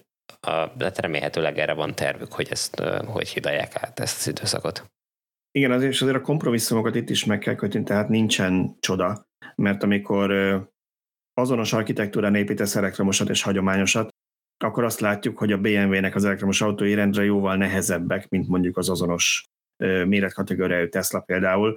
És persze én értem, hogy jobb az agyszigetelés, meg jobb a futóműve, de nekem akkor is mondjuk a Model 3 és az i4 közötti 3 kötél 500 kilót felszereltségű függően nem magyaráz ez önmagába meg. Valószínűleg ez ott is keresendő a válasz, hogy az egy olyan platform, aminek mind a két hajtásláncot el kell tudnia vinni, és nem lehet egy az egyben az elektromosra optimalizálni. Ezt meg lehet oldani izomból, hogyha te prémium árazással dolgozó prémium márka vagy, és belefér az, hogy annyival több akut teszek bele, ami nehezebb, meg drágább, meg mondjuk magas nikkel tartalmú, hogy ez elmenjen mégis egy elfogadható hatótávon, akkor oké. Okay. Kérdés, igen, hogy mikor esik annyira vissza a belső az aránya, de hát reméljük, hogy, hogy ez probléma, de reméljük, hogy mondjuk például ami a Debreceni gyárban fog készülni, ugye teljesen elektromos BMW széria, az már ugye mire oda elérünk, az már annyi darabszámban lesz, hogy segít a gyártónak átvészelni ezt. Mennyire lenne gond, ha egy kicsit változtatnánk a sorrenden, mert a Citroen Oli tanulmányautó nagyon-nagyon ide passzolna ehhez a témához, amit pedzegettél. Hát gondnak nem gond olyan szempontból, hogy a képekkel fogok szívni, de ez maximum YouTube-osokat érdekli, úgyhogy térjünk Na át jó, akkor, akkor a, a Akkor ne szívjunk, akkor ne szívjunk, aki, ne, ne, aki szeret... Nem, mondjam, mondjam, na jó, akkor mondjad, mondhatom. Mondjad, Balázs meg addig, addig megpróbálja megkeresni Megoldom. a megkeresni 152 Volvo képet, amit le, le, lementettem a Volvo sírhez, de át, átugrom, semmi gond, mindent a kedves felőért, oké. Okay. Hát ugye az van, hogy én tegnap, tegnap ö, ö, a klasszikus alfa tesztpályán a Balokkó, mi a tesztpálya neve, nem fog eszembe jutni, ami most már ugye Stellantis tulajdonban van, egy ilyen hatalmas, elzárt terület, fotózni tilos, saját rendőrség, biztonsági rendszer, minden, épp hogy csak le nem ragasztották a mobilunk kameráit, hiszen autót nézni mentünk, ott jártam, és ezt a nagyon érdekes tanulmányautót néztem meg. Első pillantásra nekem a Hammer jutott eszembe róla, meg úgy általában az ilyen katonai jeepek, mert hogy tökéletesen merőleges, függőleges a autó szélvédője. És ez attól érdekes igazán, hogy ezt az autót, hangsúlyozom, tanulmányautó, ez így szinte kizárt, vagy nagyon hasonló módon szinte kizárt, hogy szériagyártásba kerüljön. Ezt az autót azért fejlesztette a Citroen, mert ők ezzel kicsit rá akarnak mutatni arra a problémára, hogy mind a vásárlók, mind az autógyártók elmentek az irdatlan, nehéz, hatalmas, oldjuk meg erőből irányba. És ezért mondtam, hogy nagyon jó példa itt például a BMW, mert a BMW, ahogy mondtad, nehezebb a Teslánál is, és ők úgy érzik a Citroennél, és én ezzel mélységesen egyet tudok érteni, hogy azzal, hogyha átültetünk egy két tonnás dízel SUV-ből valakit egy két és fél tonnás elektromos SUV-be, azt a hamis érzést adjuk neki, hogy ő ezzel mindent megtett a környezetért, és ő egy abszolút zöld emberke lett, pedig nem feltétlenül ez lenne a jó irány. Ez az autó amellett, hogy könnyű, gazdaságos és újrahasznosítható. Ezek, ezek az ilyen fő irányvonalak. és nagyon-nagyon érdekes ötleteket vetettek fel. Tehát például az autónak azért függőleges és teljesen sík a szélvédője, mert A. így sokkal kevesebb üveg kell hozzá, kevesebb üveg olcsóbb gyártás, kevesebb súly, és Emellett kevesebb klímát kell használni, mert a viszonylag kisméretű függőleges üvegfelületek miatt nem fog úgy felmelegedni az autó. Én elején mielőtt vezettük, mert vezethettük ezt a tanulmányautót, tartottam tőle, hogy nagyon furcsa érzés lesz, és nem. Meghökkentően komfortos vezetni, nagyon jól kilátni az autóból ahhoz képest, hogy ránézésre viszonylag kicsik és függőlegesek az üvegfelületek. Na de mi van így a légállással? Pontosan, mi van így a légállással? Erre kettő válasza van a Citroennek. Egyrészt ez ugye korlátozza használati módot, ők ezt ilyen városi, elővárosi autónak szánják leginkább, ahol városba ugye 30-as átlagsebességgel lehet haladni, ilyen tempónál nem igazán szempont a légenállás. Aki uh-huh. biciklizik, azért azt ezt érzi a saját bőrén. De azért, ha néha felgyorsítanál, ők alkalmaztak egy nagyon ügyes trükköt. Ugye az első fényszóróbát ezen a fotón annyira nem látszik, van egy üreg. Tehát így bele tudok nyúlni a kezemmel, ami megfelelő szögben átvezeti a légáramlatokat az autó teteje fölé. Ja, azt hittem ott lehet izzót cserélni. Hát azt is lehet, hogy lehet, de, de elméletben nem olyan rossz a légállása, mint amilyennek tűnik, vagy amilyennek gondolnánk. Értéket hát, mondtak? Értéket nem mondtak, úgyhogy nem tudom, hogy ez mennyire jól működik, de például az autó végsebessége 110 km per órában maximált, és azt mondják, hogy 40 kWh akkuval 400 km-es hatótáv lehet a realitás. Tehát hogy ilyen 10 30 számolnak városi. Hát igen, ugye az, az hogy ez mennyire, mennyire VLTP ciklus, vagy, vagy mennyire városi használat, nem tudom.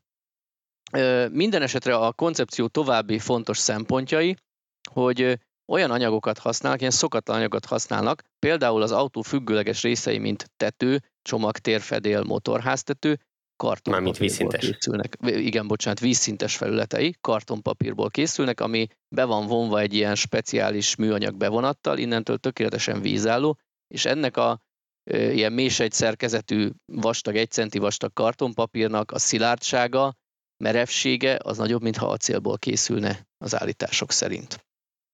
Ezen kívül további meglepő... De, bocsánat, igen, ezen még ne lépjünk túl. Ráugráltatok? Nem ugráltunk rá, de volt belőle egy ilyen, nem tudom én, 40x40-es darab, és az, amit úgy lehetett fogdosni, nézegetni, hajtogatni, és az meglepően masszívnak, merevnek tűnt. És mit mondtak ennek az újrahasznosíthatóságáról? Na, ezt van egy mondani. speciális Na, bevonat igen, rajta, igen, akkor... a speciális bevonat, nem tudom, konkrétan erre az alkatrészre nem tértünk ki újrahasznosíthatóságilag, bár ugye azt tudjátok, hogy a, az ilyen kartondobozokat, stb. azt volt, volt ugye szeméttelepes adásunk, azt valahogy úgy szokták újra hasznosítani, hogy leturmixolják vízzel, és akkor ott külön kiválik a papír és műanyag összetevő, tehát jól szét lehet válogatni. De ha már az újrahasznosítás témát pedzegetjük, az autó beltere ilyen narancssárga baromi érdekes, és úgy tűnik, hogy az ülőfelület teljesen más anyagnak látszik, mint mondjuk a padló, vagy mint mondjuk az ülések háttámlája, de nem. Ez mind ugyanaz a műanyag típus, csak eltérő módon megmunkálva, tehát itt például az újrahasznosításnak azért adtak egy hatalmas lehetőséget, mert itt nem kell szétválogatni, széttépkedni, hogy hopp, itt van egy műanyag a papíron, vagy akármi szétszaggatni, hanem ami itt narancssárga, az ülések csőváza kivételével gyakorlatilag mind mehet be egy olvasztóba újrahasznosításra. A másik, ami, ami még nagyon fontos szempont, az a digitalizáció, az infotainment rendszer. Úgy vélekednek, hogy sokan azért cserélnek néhány év után autót, mert elavult például a fedélzeti rendszer, és szeretne egy modernebbet. Na itt ők ezt úgy próbálják áthidalni, hogy az autó csak egy buta kijelzőt kap, hiszen úgyis néhány évente megveszük a legmodernebb mobilt, a, az applikációk fussanak csak az, a tulajdonos mobilján, az ő jó megszokott applikációi, és végül is ennek annyiban igazat tudok adni, hogy navigációra rengetegen Google Maps vagy Waze-t használnak, mert ott van a telefonomon, állandóan frissül, állandóan online, míg ha vett is az autóba egy ö, saját navigációs rendszert, mert olyan csomagot vett, akkor is nagyon sokan nem azt használják. Tehát elbírom képzelni, hogy ha, ha ezek az applikációk kiépülnek, és ugye látjuk a Teslán, hogy használjuk a Spotify-t, vagy Netrádiót, vagy akármit, tehát teljesen felesleges ezeket megduplázni, hogy utána néhány évente esetleg elavuljanak és, és akarjunk venni, ők, ők eleve így gondolják. Vannak ilyen apró ötletek, hogy például az autó hangszórói azok kivehetők, és ilyen, nem tudom mi ennek a neve, ilyen boombox, ilyen mobil hangszóróként magaddal viheted bulizni, stb. Valamint, ami még nagyon érdekes, és engem egy kicsit meglepett, itt volt az autó egyik design csapatának vezetője, és vele lehetett beszélgetni, és tök érdekes dolgokat mondott.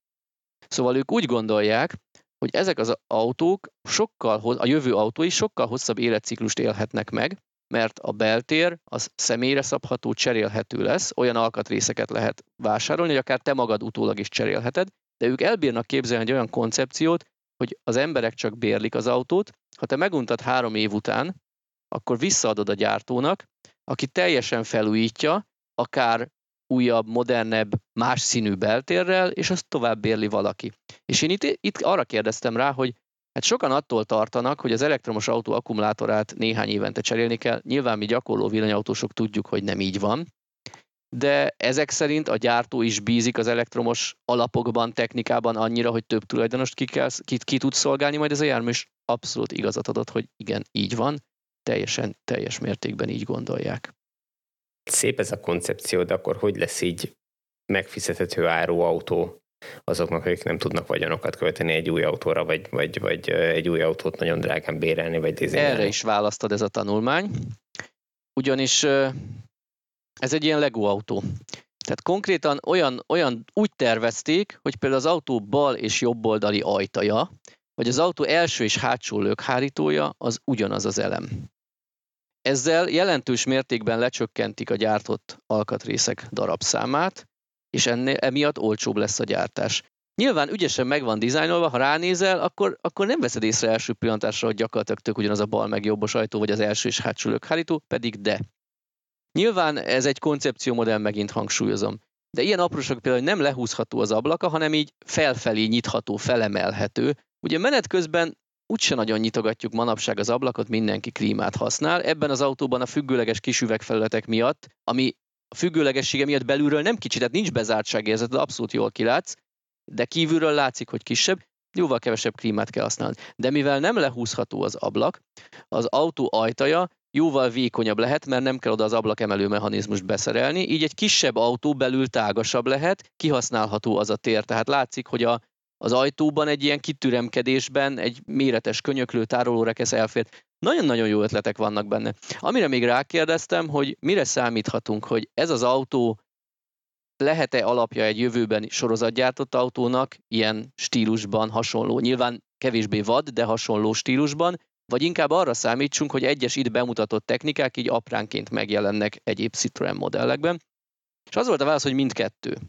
Először demózni akarták, meg tesztelni a visszajelzéseket, hogy, hogy mit kapnak erre az autóra, és hát ezt így nem mondta ki konkrétan, de úgy éreztem, hogy inkább az az irány lett volna az eredeti terv, hogy a kisebb részletek kerüljenek át, de annyira pozitív visszajelzéseket kapnak mindenhol, a közönségtől, a sajtótól, mindenkitől, hogy ezt megint csak nem mondta, nem mondhatta ki, de nem kizárt, hogy egy hasonló modell meg fog jelenni. És én azért tudom ezt elhinni, mert a Citroennek végül is nagyon sok ilyen, ilyen kicsit ilyen fura egyedi modellje volt a, a történeleme, a márka története során, tehát be, bemertek vállalni ilyen érdekességeket.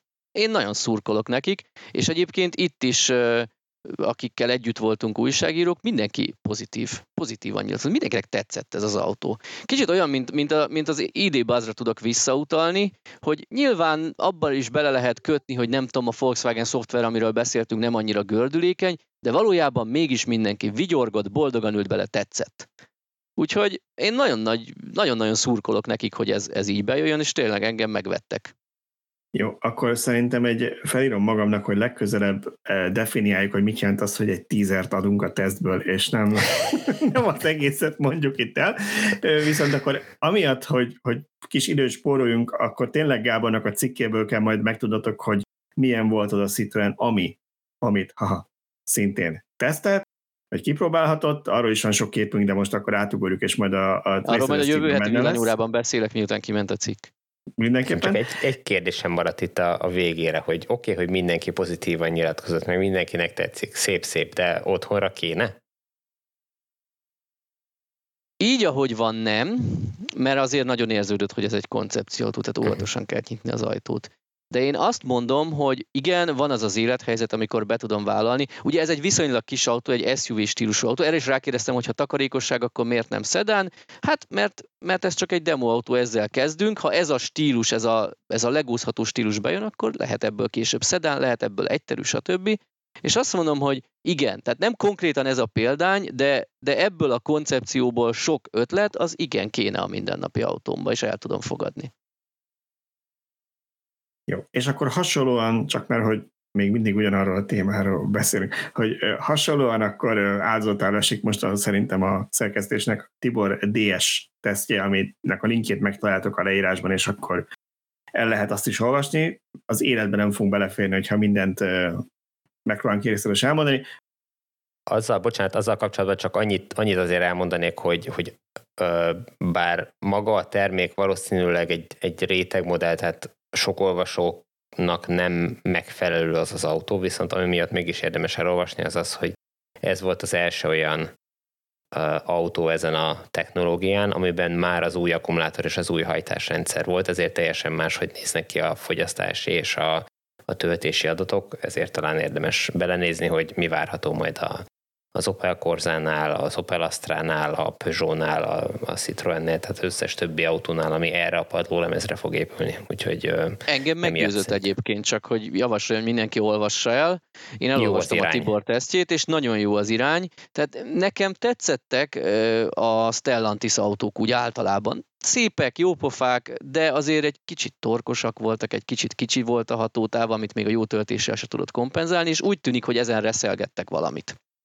Igen. Hát e, ebben nem biztos, hogy egyetértünk, de akkor majd mindenki elolvassa tesztet, és, és magának eldönti, mert hogy én annó nagyon komolyan fontolgattam a Peugeot 2008-nak a megvásárlását, és azért nem vettem meg, mert úgy éreztem, hogy fájdalom küszöb alatt van az autópályás hatótávja. Hát én értem, hogy jobb lett, de 2023-at írunk, és az a 200 km, amit 130-nál tud, szerintem az, az, az ennyi pénzet nagyon kevés. De de de másnak más szempontjai vannak. Na de, ha már ennyi pénzért mi kevés, mi sok, látjátok, át tudom kötni a Volvo-ra. Ami viszont ténylegesen szerintem egy iszonyat nagy dobás lett, az a Volvo EX30, nem csak azért, mert alapvetően... Ezért néztette, ezért, bocsánat, most már értem, ezért néztette a Humdánál az elidegenítést, hogy ja, hogy, ja, lehet, hogy, hogy lehet igen, megszabadulni igen. a Tesla Model 3-tól. Igen, egy, egy svéd acélra cseréljük. Nem, de tényleg arról van szó, hogy, hogy, hogy oké, okay, hogy Volvo, valakinek vagy tetszik ez a dizájn, vagy nem tetszik, nekem is hogy mindig tetszettek a Volvo, bár a belterükkel mostában nem voltam annyira megbarátkozva, de mégiscsak egy prémium autóról beszélünk, és általában mindenkinek jó róla a véleménye, viszont nagyon nagyok az autóik, ez a legkisebb valaha gyártott Volvo SUV, az EX30, és én 4,2 méteren azt mondtam, hogy aki nem tudja belőni, ez körülbelül akkor, mint egy Kona és 14,5 millió forint az ára, de a nagyobb akkumulátorral is csak 16,5 millió forint, ami szerintem egy elképesztő nagy dobása. Hát nyilván a gyártól is, meg a hazai képviselet, hogy ezt így be tudták árazni. Igen, Abszolút. Egy tök pofás autó. Hát én féltem, amikor, amikor elkezdték azzal haragozni, hogy a legkisebb autó, hogy na ebből mi fog kisülni, de, de szerintem nagyon jól sikerült. Egy nagyon kicsit kínai beütésű a, előről nézve az autó, tehát azt a ma népszerű kínai, az elejére. Igen. kínai ugye, hogyha megnézzétek a kínai autókat, akkor rengetegnek van ilyen csík szeme, az első fényszórókra gondolok. De, igen, de a, de a Volvo ezt nem most kezdte ezzel a torkalapáccsal, nem? Hát a... szerintem ez most itt uh, itt csúcsosodott ki, vagy nem tudom, tehát itt most az uh, csúcsra van járatva ez, de, de, de összességében jól néz ki, tehát nem, tehát jó, nyilván kell a Volvo logó a, a kocsi elejére ahhoz, hogy egyből meg lehessen mondani, hogy ez tényleg Volvo, de, de fölismerhetőek azok a márkajegyek, amiket tényleg alkalmaznak már egy ideje. Szerintem teljesen rendben van, és tényleg én nagyon kíváncsi vagyok élőbe, hogy ez hogy néz ki, milyen vezetni, mert a paraméterei is nagyon jók. Mennyi 3,6 másodperccel a gyorsul százra, vagy valami ilyesmi. Igen, ez a másik, modellnek. ami, hogy, hogy néztem, hogy hol, hol, hogy hol vannak azok a kompromisszumok, ilyenkor mindenki megszóltunk, hogy jó, de lassú, meg jó, kicsi autó, jó, de ki, jó, jó autó, de lassan lehet tölteni. És nem igazán találtam a, ugye az alapmodell, egy motoros, 272 lóerős, és 5,7 alatt gyorsul 100-ra, az alapmodell. Abszolút rendben van. A sportverzió 3,6 alatt gyorsul 100-ra két motorra, ami nyilván megint ott van a, a, a legjobbak között. És persze lehet erre mondani, hogy nem ez a legfontosabb, de akkor nézzünk olyan dolgokat, amik fontosabbak. Az alapverzió 344 VLTP kilométert tud, ennek a nagyakos, vált, nagyakos változat, ami 16,5-ben kezdődik, az 480 VLTP kilométer. Igen, és a, a, a kisebbik az 49 kWh? 49, igen. Tehát még az is látszik, hogy, hogy azért nem is, tehát nem csak arról van szó, hogy nagyon nagy akúval vagy izomból megoldották, mondjuk ilyen áron azért azt nehéz izomból megoldani, de, de az is, hogy valószínűleg ténylegesen jó a fogyasztása, mert, mert azért ekkora akúból ennyit kihozni azért ahhoz az kell.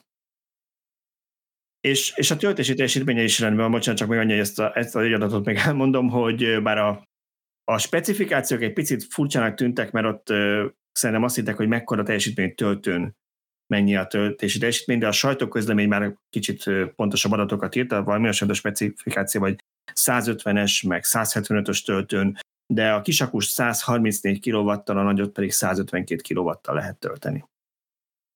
Bennem kicsit rendben. kettősség merült fel ezzel az autóval kapcsolatban. Elsőre engem is, tehát, tehát azt mondom, hogy az árával fog ütni. Tök jó az autó, de amivel leginkább felkavarja az állóvizet, ahogy Balázs fogalmazott, az a kedvező ár. Aztán egy kicsit úgy tovább elemezgettem ezt az árat, hogy mind a mellett, hogy már az alapmodell is nem egy rossz csomag, igazából annak, ami, annak van igazán versenyképes ára. Tehát ha elkezdesz menni, hogy hát akkor még ezt is kérem, ezt is kérem, ezt is kérem, akkor már nem olyan sokkal olcsóbb, mint a konkurencia, de mondjuk cserében egy kicsivel talán jobb a nagyon sok paraméterében tőle. Úgyhogy nem azt mondom, hogy rossz, de elsőre kicsit úgy éreztem, vagy, vagy másodikra, hogy úgy a plakátra árazták, hogy van egy nagyon jó belépő ár, de a vevők többsége valószínűleg drágább modellt fog venni. Amivel egyébként ez, ez lehet, hogy végül mindenki jól jár, és, és pont azt, azt, azt kezdtem el így tesztelni magam, hogy, hogy képes lennék-e megvenni a, a kedvező áru alapmodellt belőle, vagy elcsábítana néhány plusz extra, mit tudom én, az összkerékhajtás, hogy inkább drágábbat vegyek, és nem, nem tudtam dűlőre jutni. Tehát ha, ha megbírnám húzni a határt, hogy igenis megveszem az alapmodellt, akkor azt mondom, hogy kaptam egy tök jó árérték arányú autót, amit nagyon szeretni fogok, de lehet, hogy közben eszembe fog jutni, hogy dekár, hogy ezt, meg azt, meg azt nem választottam bele és ha beleválasztom, még mindig nem rossz az ára, de akkor azért már annyira nem ütős szerintem a konkurensekhez mérve, hiszen akkor már mondjuk Tesla árban gondolkodunk. Nehéz kérdés. Igen, tehát az összkerékhajtású változatnak a 19 milliós indulóára, oké, az már a nagyobb akku van, az valóban már, már eh, Model Y árazással van, mondjuk az alap Model Y árazással tegyük hozzá, de, de szerintem elsősorban nem is ezt célozza meg ez a típus, hanem, hanem inkább a koreaiakat, akik mondjuk hasonló méretkategóriában hasonló áruautókat árulnak, és valóban azoknál, hogyha nagy akust nézed, nem, nem jobb, sőt egy pár százer forinttal még drágább is. De én azt gondolom, hogy egyrészt azért a Volvo-nak más, más a presztízse, most nem szeretném, nekünk továbbra is a családban van egy Kia Niro, amit én nagyon szeretek, tehát nem nem leszölni akarom ezzel, csak hát nyilván más kicsit a presztízse, meg az ember más anyaghasználatot vár el tőle, meg ilyesmi. De a ennél is fontosabb, hogy a töltési teljesítménye duplája. Tehát egy sokkal modernebb architektúrát kapsz alá. E, a koreaiaknál, ami ilyen teljesítménnyel tud tölteni, meg ilyen paraméterei vannak, az már megint csak Tesla áru. Úgyhogy szerintem egy elég jó részt találtak meg a svéd-kínai cégnél most ezzel. Igen, ezzel egyetértek, ezzel nem tudok vitázni sem. Hát és ugye nem menjünk el a mellett a tény mellett, hogy ez akárhogy is nézzük, ez egy kínai autógyártó, még hogyha klasszikus európai márka neve is van. Annyira, hogy Kínában is készül ez a típus. Na ezt akartam kérdezni, hogy erről volt információ, mert valahogy ez nem nekem kiesett. Igen, hogy... Kína, én, én úgy tudom, utána néztem, azt nem tudom, a sajtóközlemény biztos, hogy nem, mert ezzel nem szoktam nagyon kérkedni, mert lehet, hogy sok emberek inkább a verziója támad, de, de Kínában készül a Gili-nél, ugye a Gili a tulajdonos, jelenleg indulásban lehet, hogy később majd lesz máshol is gyártás, de jelenleg ott készül. Majd ha a vámok rá kényszerítik. Nagyon beszédes, hogy már megint egy újabb autó, ami nem itt készül Európában, és várhatóan nagy siker lesz, és árérték arányban nagyon ütős. Nézzünk még ilyeneket, ott van a Dacia Spring, ott van a BMW iX3, mind a kettő a, a maga kategóriájában nagyon jó árérték arányú autó, mind Kínában készül. Itt van most ez a Volvo egy újabb példa Ott van lesz a erre. kisakus Tesla, ami szintén Kínában van a kisakus Tesla, igen. szintén, igen. De, tehát, de hogy, ha hogy... Volvo párhuzam, ott az MG4, ami szintén hát inkább Nagy-Britániában, de azért mégis egy európai néven forgalmazott kínai autó, egy kedvező áron, egy egész jó csomaggal. Igen, és uh, ugye sokáig mondogatták, hogy jó, hát a kínaiaktól nem kell félni, hát sorba jönnek, és olyan autókkal jönnek, amik európai márkaneveket kapnak, ugye azt éreztetik, hogy európai tervezés van mögötte, az európai igényeknek akarnak megfelelni, az európai elvárásoknak, biztonsági elvárásoknak felel meg, de mégiscsak Kínába készül, kínai autógyártó készül, kínai tulajdonban lévő autógyártó, ergo szerintem bátran nevezhetjük nyugodtan kínai autónak. Mi ez, hanem a kínaiak hatalom átvétel az autópiacon? Igen, és még ha nem is jelentek meg itt, nem tudom én, 5 millió forintért a, a BYD egyes típusai, vagy, vagy nem tudom, a Wulingnak a, itthon amúgy sem menne nagyon az a kis dobozka, amit ők árulnak, valahogy megtalálták a kínaiak a módját, azt, hogy európai márkanevekkel, ahogy te is mondod, vagy amerikai márkanevekkel a Tesla-ra gondolunk, akár uh-huh. sejgyártásban, akár úgyhogy csak náluk készül, de, de övék a legjobb ajánlat Európában jelenleg a legtöbb kategóriában. Igen, igen, akárhogy is nézzük. Oké, okay, visszatérünk kicsit át akkor Magyarországra szerintem, mert volt Szöcskének egy érdekes szikje, mindenképpen a részleteket majd megint el lehet olvasni benne, de a figyelem felkeltést megéri, mert mindig örülünk neki, amikor, amikor nem csak személyautók, hanem, hanem teherautók, vagy mint most a köztisztaságot szolgáló autóknál megjelennek az elektromosok Magyarországon, és most a, az FKF kapott, ha jól értem, pár darab elektromos. Uh-huh. Hat darab ilyen elektromos kis teherautó, ilyen, ilyen mini autó, de rendes autórendszáma van ezeknek, ilyen 4-6 köbméter, ezekkel ürítik, amennyire én látom, ilyen Budapest szűkebb részein, vagy ligetes részein, parkokban a, a kihelyezett uh-huh. személygyűjtőket, külön szeparált, ez, ez nekem azért volt fontos, mert az sokak képzete, hogy nem gyűjtöm szelektíven a szemetet, mert úgyis összeöntik és úgy viszik el. Hát nem, nem, ezen az autón ki van hangsúlyozva, hogy külön szeparált kis konténerek vannak a raktérben, és, és amit az emberek veszik a fáradtságot, hogy szelektíven gyűjtsék, azt szelektíven is szállítják el. Szerintem nagyon, nagyon fontos. A, a cikk nem kapott olyan olvasottságot, viszont a Facebook oldalunkon látszott, hogy ez megmozgatja az embereket, és ennek örülnek mert meglepően vagy kiemelkedően sok megosztást kapott, úgy láttam. Igen, hát ez kicsit ahhoz hasonlítom, mint én írtam pár hónapja arról az erdészetekben használt kis kvadról, ami elektromos, és kaptak a szem 6 darabot valamelyik erdőgazdaság a minisztérium jóvoltából, és ott is azt mondták, hogy mennyire fontos, hogy az erdőben most nem csak így el, hogy mondjam, ilyen ilyen ö, absztrakt ö, környezetvédelmi célokkal, hanem effektív az erdőben ne zavarják az állatokat, meg ne legyen büdös ott, mondjuk az emberek sétálnak ezeken az erdőjutakon, ne legyen dízelszag. E, és itt is ugyanez, hogy egy nyugodt parkban, ahol az emberek kiülnek mondjuk a kutyával rohangálni, vagy a gyerekekkel kicsit levegőzni, ott ne az legyen, hogy akkor elmegy a, a dízel kis teherautó, összeszedi a szemetet, és letüdőzöd a nagykörútnak a levegőjét egy pár perc alatt, hanem szépen csendben elfurikáznak ezek a kis villanyok. Hát igen, most csak azt kell, hogy ezek ne csak kirakat projektek legyenek, és mit tudom én, 10-20 darabokat vegyenek ezek a cégek, hanem ütemesen kezdjék el átállítani a teljes flottát, és megjelenjen a többi kategóriában is az elektromos hajtás. Oké, és szerintem a végére a kommentek előtt még volt egy cikke, mondjuk, ez gyönyörű illusztrációt, egy égve elektromos autót találtam, hogy valami legyen a képernyőn. De ez arról szólt ez a cikk, ez szintén csak, hogy valaki nem mosta volna, hogy Svédországban most már konkrét statisztika van arról, hogy mennyire mennyi, mennyi elektromos autó ki, és ez hogyan viszonyul a benzinesek és dízelekhez képest. Ami azért fontos, mert ezt mindig elmondjuk, hogy a jelenlegi adatok szerint kevésbé gyúlékonyak a elektromos autók, mint a belségések, de most igazából a svéd tűzoltóságtól érkeztek konkrét számok, ami azt mutatja, hogy 20-szor gyakoribb az, a tűz a belségés motoros autóknál a saját számaik szerint, mint az elektromosaknál, és ez még akkor is egy fontos szám, hogyha kis csillaggal persze meg kell egyeznünk, hogy ebbe azért az autók átlag életkorát, meg futásteljesítményét csak bele kéne kalkulálni, ha az ember értelmes számokat akar látni, mert valószínűleg a villanyfotta az Svédországban is sokkal frissebb és újabb, mint az összes belsőgés motoros autó. Én, hogyha valaki a, a elektromos autóknak a kigyulladásával kapcsolatban aggódik, akkor én mindig azt szoktam tőle kérdezni, hogy a telefont bemeri tenni a zsebébe, nadrág zsebébe vagy a táskájába, vagy oda meri tenni a éjjeli szekrényre, töltőre a telefonját a feje mellé. Abban is egy lítium akkumulátor van, ráadásul sokkal gagyibb, sokkal rosszabb védelmi rendszerre, mint amilyen az autóban van. Ha ezt megmeri csinálni, akkor szerintem abszolút semmi oka nincs aggódni az elektromos autók miatt. Tény, hogy voltak tüzesetek, tény, hogy voltak gyártásbeli problémák, ugyanúgy, mint a, mint a mobiltelefonoknál is, tehát volt olyan mobiltelefon típus, amit nem engedtek föl repülőre, mert nagy volt a valószínűsége, hogy kigyullad.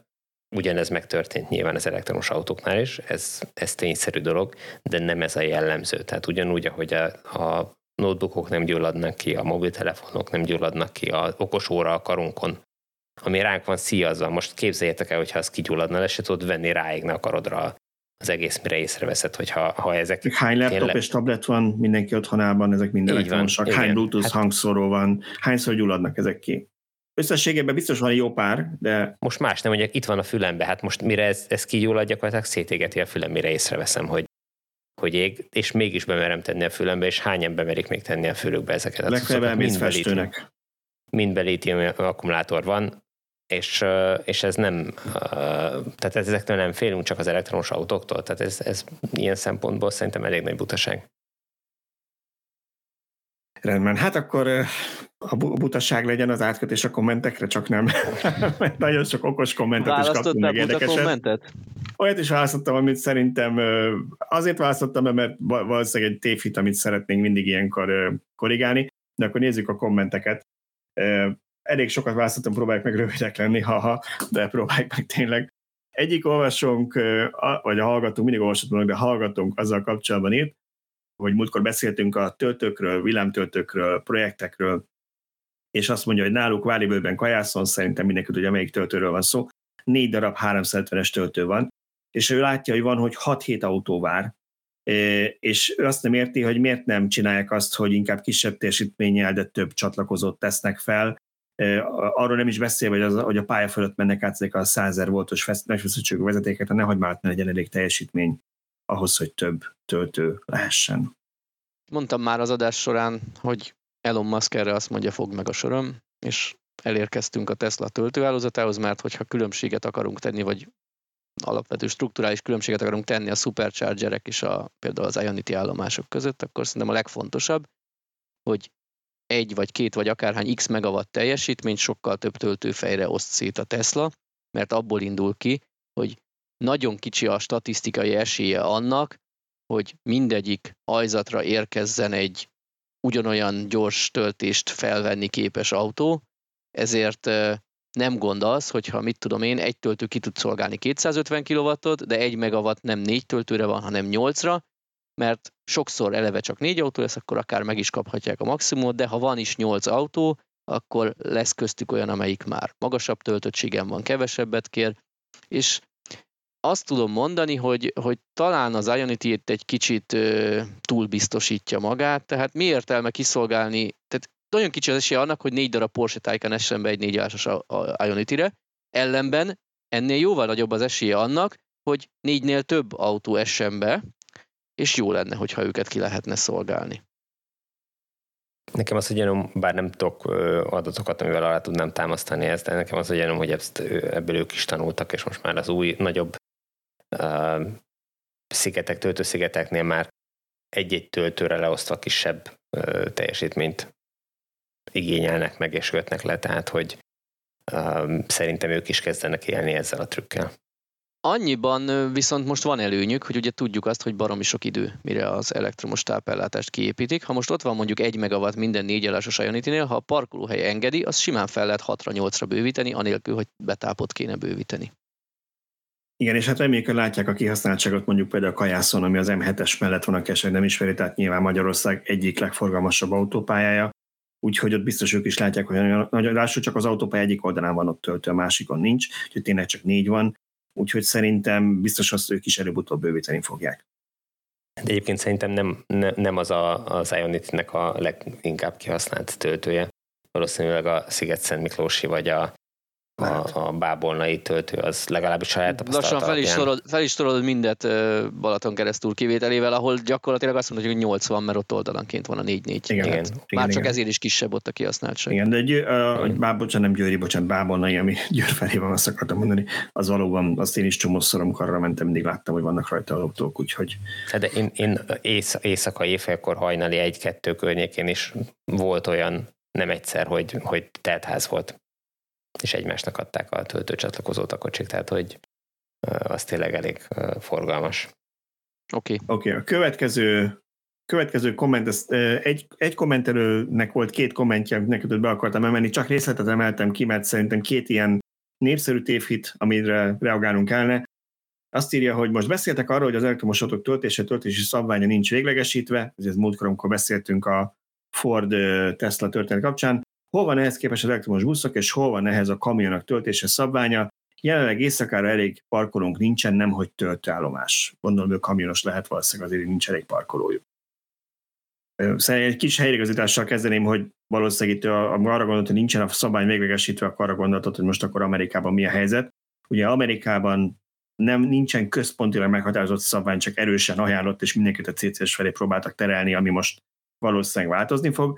Európában viszont van szabvány, a CCS2 az a szabvány Európában, és nem is fog nagyon változni, nem is hinném, hogy ez technikai meg tud változni most már, úgyhogy itt nincs ebben kérdés, itt minden autó CCS2 porttal készül most már, még a japánok is, bár a Nissan Leaf szerintem még mindig nem, mert arra már így nem költenek, de az Aria az már CCS-sel jön. Igen, és ez itt fontos, hogy ez nem személyautós szabvány, ugyanezt kapják a buszok, teherautók, mindenki. Nyilván technikailag lehet, hogy nagyobb teljesítmény lesz szükség, lehet, hogy tágasabb parkoló lesz szükség, és igen, van hova fejlődni töltőszinten. Igen, és a, a teherautóknak készül az MCS meg a charging. Me, meg a charger szabály. Nem csak, hogy készül, azt már elfogadták be, és mutatták a, a nagyobb gyártók az, az első prototípusokat. Ott az EU most elég sok pénzt tol bele, hogy kiépüljön a hálózat, tehát az, az, az, az is egy eldöntött dolog és igazából ugye az a nagyon nagy különbség, mindig elmondjuk szerintem, az a nagyon nagy különbség a személyautók és a teherautók meg a buszok között, hogy egy személyautónál a gyártónak arra kell készülni, hogy mint a hangyák, a százezer tulajdonos a százezer felé mehet egyszerre. Most alapvetően nyilván azért vannak fő közlekedés útvonalak, de hogy azt nehéz megmondani. De a teherszállítás az nem random útvonalakon megy, hanem megvannak a nagy teherszállító cégek, akinek megvannak a bejáratott útvonalaik, tehát hogy sokkal koncentráltabban tudják, hogy hova kell töltőket kiépíteni, megnézik, hogy egy tölté, ugye mennyi időt vezethet egy sofőr, mik a szabványok, megnézik, hogy akkor nagyjából hova kell tenni a töltőket. Az szerintem ilyen szempontból egy kisebb feladat a töltő helyszínek szempontjából, mint a személyautóknál. Más kérdés, hogy megfelelő teljesítményt oda kell vinni. Igen, de ez, itt a teljesítmény odavitele, ez, egy, ez, csak, ez, ez fejbe kell csak megérteni, hogy, hogy ide áramot kell vinni, és nagy teljesítményt kell odavinni. Tehát, hogy, hogy ez nyilván elsőre nagyon nehéz ezt fölfogni, hogy hogy most megawattokban kell számolni, és majd nem tudom, 10 megawattnyi teljesítményt kell odavinni egy ilyen parkolóba ahhoz, hogy föl lehessen, vagy hogy lehessen tölteni az oda óránként beérkező kamionokat.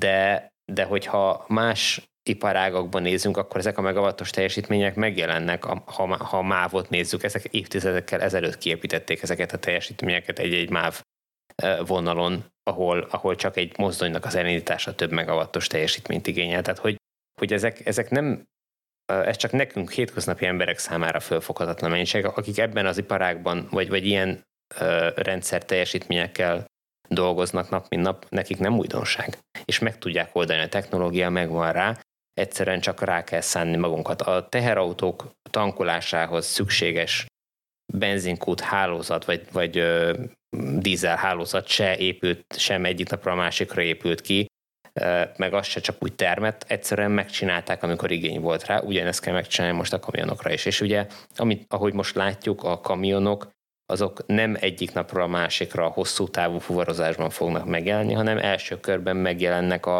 a, a város környéki rövid távú 200 kilométeren belüli fuvarozásba, amikor a, a fuvarozó cégek a saját telephelyeiken vagy a partnereik telephelyein fogják kiépíteni ezeket a töltési lehetőségeket, és gyakorlatilag ezen keresztül fogják megtapasztalni, hogy ez az egész hogy működik, hogy lehet fölskálázni egy nagyobb flottára az egészet. És akkor, amikor a, a flottának azt a részét, ami csak néhány száz kilométeres távokat tesz meg egy-egy út során, azokat már átállították elektromosra, akkor utána jöhetnek majd nagy valószínűséggel azok a hosszú távú forrozást kiszolgáló járművek, amiknek meg már útközben is kell töltés, de hogyha mondjuk egy, egy fuvarozó cég vesz Budapest-Hamburg útvonalra 10 darab kamiont, akkor le fog tudni szerződni az adott partner cégekkel, hogy tudja, hogy nem tudom hány száz kilométer múlva kell az a töltési lehetőség, akkor ott ö, leszerződik azzal a, a, a pihenővel, amelyiknél szükség van ilyen töltésre, és meg fogják oldani ezeket a töltéseket. Hát ilyen jövő az, hogy minden parkolóhelyen legyen ott a töltés lehetőség. De igen, ez, ez igen, de hogy a, a kamionoknál szerintem ez nem annyira feltétlenül szükséges, pont amiatt, amit Balázs is mondott, hogy szám, kiszámítható, és lehet tudni azt pontosan, hogy hova fognak esni azok a, azok a pihenők, amik... Kamion esetében a kamionos pihenőt gondoltam park, vagy ja, értettem parkolóhely uh-huh. alatt. Igen, Tehát igen. ott tényleg, ha meg tud állni 10 teherautó, akkor legyen 10 töltő. Igen. Igen. És ettől még ott is működhet a dinamikus teljesítő megosztás, arról nem beszélve, hogy azokat a felteket tényleg remekül el lehet tenni napelemes árnyékolókkal mondjuk, és akkumulátorokat le lehet tenni, szóval ennek megvan a technikája, valóban ki kell még építeni, de nagyon sokan dolgoznak rajta már most és, is. És ugye a, a kamionos pihenőkben nem mindenki csak a 45 perces, vagy mint tudom, egy órás pihenő idejét tölti ott, hanem a második ilyen négy órás etap után már nem tudom, x órát kell állniuk. Tehát, hogy akkor viszont nyugodtan egy 22 kW-os töltő, vagy, vagy lehet, hogy nem a 22 kW, lehet, hogy kevés, de hogy egy sokkal kisebb teljesítményű töltő is elég ahhoz, hogy rátöltse a szükséges energiamennyiséget. Hát eleve hétvégén is állnak a kamionok. Hétvégén is állnak a kamionok, tehát hogy... Van idő tölteni, ez a lényeg. Igen. Igen. Volt egy másik kommentünk Angliából, egy angliai hallgatónk írta, hogy ott az angol hálózatkezelőnek napi 9 millió fontjába kerül az, hogy túl sokat termelnek a napelemek az országban, és az utóbbi két hétben jó idő volt. A hollandok pedig megharagudtak az angolokra, mert ezt a töbletet rájuk tolják. Alapvetően a többlet, tehát a tervezetnél magasabb termelés, a világon mindenütt rengeteg sok pénzbe kerül a, a szolgáltatóknak, az áramszolgáltatóknak.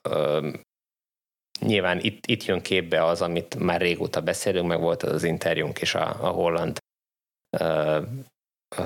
villanyautós guruval, hogy egyszerűen el kéne már jutni oda, hogy, hogy ösztönözni lehessen az, az elektromos autó használókat, hogy akkor használják a elektromos hálózatot, amikor az elektromos hálózatnak ez segítség. És aki ezt először meg tudja lépni, mármint kellően széles töltő eszközparkot tud irányítani kvázi így ösztönzőkön keresztül, az óriásit fog kaszálni ezen a piacon, mert ezt a pénzt gyakorlatilag a zsebre tudja tenni. Ő azt tudja mondani, hogy hopp, én most tudom vállalni azt, hogy nem tudom, 200 megawattal csökkentem a, a hálózat terhelését, vagy hát a 200 megawattot átveszek a, a fölös termelésből. Hát e, egyszerűen logikus. Negatív az áramár, nekem van egy elektromos autótöltőhálózatom, most ingyen adom a töltést, hirtelen rácuppan rengeteg villanyautós, és zsebre tettem a negatív áramárat. Igen. Igen. Egyébként, egyébként tehát ezt, szerintem ezt is már annyiszor elmondtuk, hogy egyrészt napi 9 millió fontból nagyon-nagyon sok akkumulátort lehet vásárolni, tehát előbb-utóbb ezek a cégek is rájönnek, csak nyilván ezek a projektek több év mire lefutnak. Bár az akuk telepítése az inkább a gyártás függvényen mennyire gyorsan tudják megkapni az akukat, mert amúgy lerakni őket, meg képíteni viszonylag, olcsón, viszonylag gyorsan működnek ezek. Tudod, mi tart a legtovább? A döntést meghozni.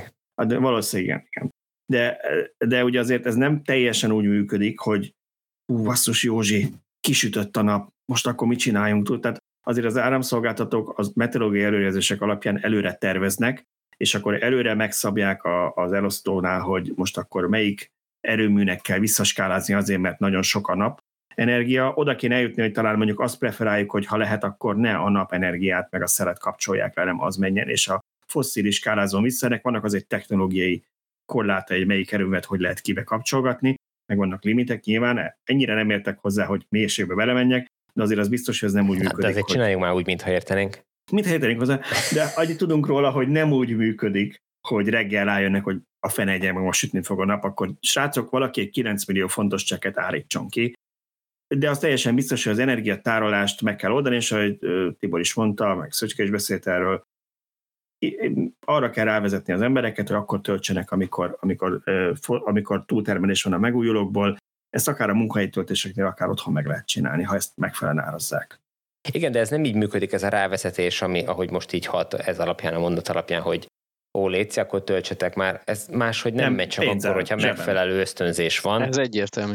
Igen. Hogy, és, és megfelelő automatizmusok vannak, mert én nem fogok, a, nem fogok egy weboldalt figyelgetni egész nap, hogy hopp, most, most, most kell bedugni, most ingyenes, hanem az én, azt szeretném, hogy az én töltőm tudja, hogy azt most nulla forint az ára, már akkor most töltse az automat.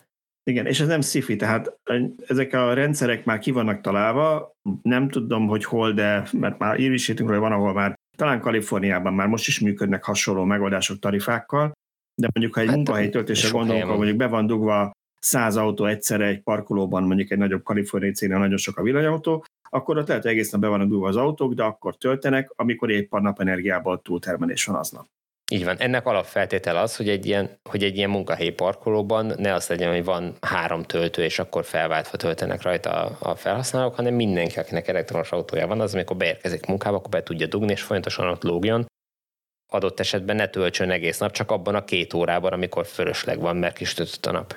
És akár Igen. a saját termelést el tudja használni fölösleget, hogy azt már ne kelljen visszatáplálni, meg kidobni, akár pedig a hálózatból átvenni olyan fölös áramot, amivel nem tud mit kezdeni a szomszéd, nem tudom, lakó körzetbe megtermelt rengeteg energiából.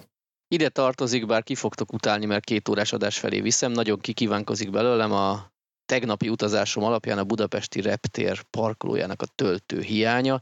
Tele kellene legyen több száz AC töltővel. Rengeteg zöldrendszámos autó közt baktattam be a terminálra a parkolóból, és én nem tudom Miskolc-Budapest-Miskolcot megjárni töltés nélkül a Teslával, tehát egy ilyen 20 perc töltésre volt szükségem, amit ugye reggel úgy volt, hogy 10 percem volt, úgyhogy gyorsan vecsésen töltöttem egy, egy DC 10 percet, nem lett elég, mert mennem kellett a repülőhöz, ezért hazafelé megint meg kellett állnom 60-nál egy másik 10 perces töltésre.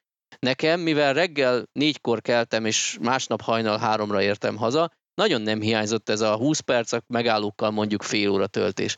Annyira komfortos lenne, ha lenne rengeteg kis teljesítményű, dinamikusan elosztott töltőhely a reptér parkolójában, odaértem reggel, hatkor bedugtam az autómat, maximum annyit kelljen paramétereznem, hogy mikor jövök vissza, bár ezt úgy is tudja a rendszer a parkolás foglalásom, hogy mikor jövök vissza, maximum még a parkolás foglaláskor mondjam meg a rendszerben, hogy hány százalékos töltöttséget kérek, elég nekem 60 vagy kell 100, nyilván ennek, ha rövid távon parkolok, akkor van jelentősége de az emberek többsége minimum egy napot, de akár három-négy napot, egy hetet, két hetet ott hagyja az autóját. Tök mindegy lenne, hogy mikor tölt fel. Nem kell nagy teljesítmény, viszont nagyon sok parkolóra ki kell építeni a töltőt.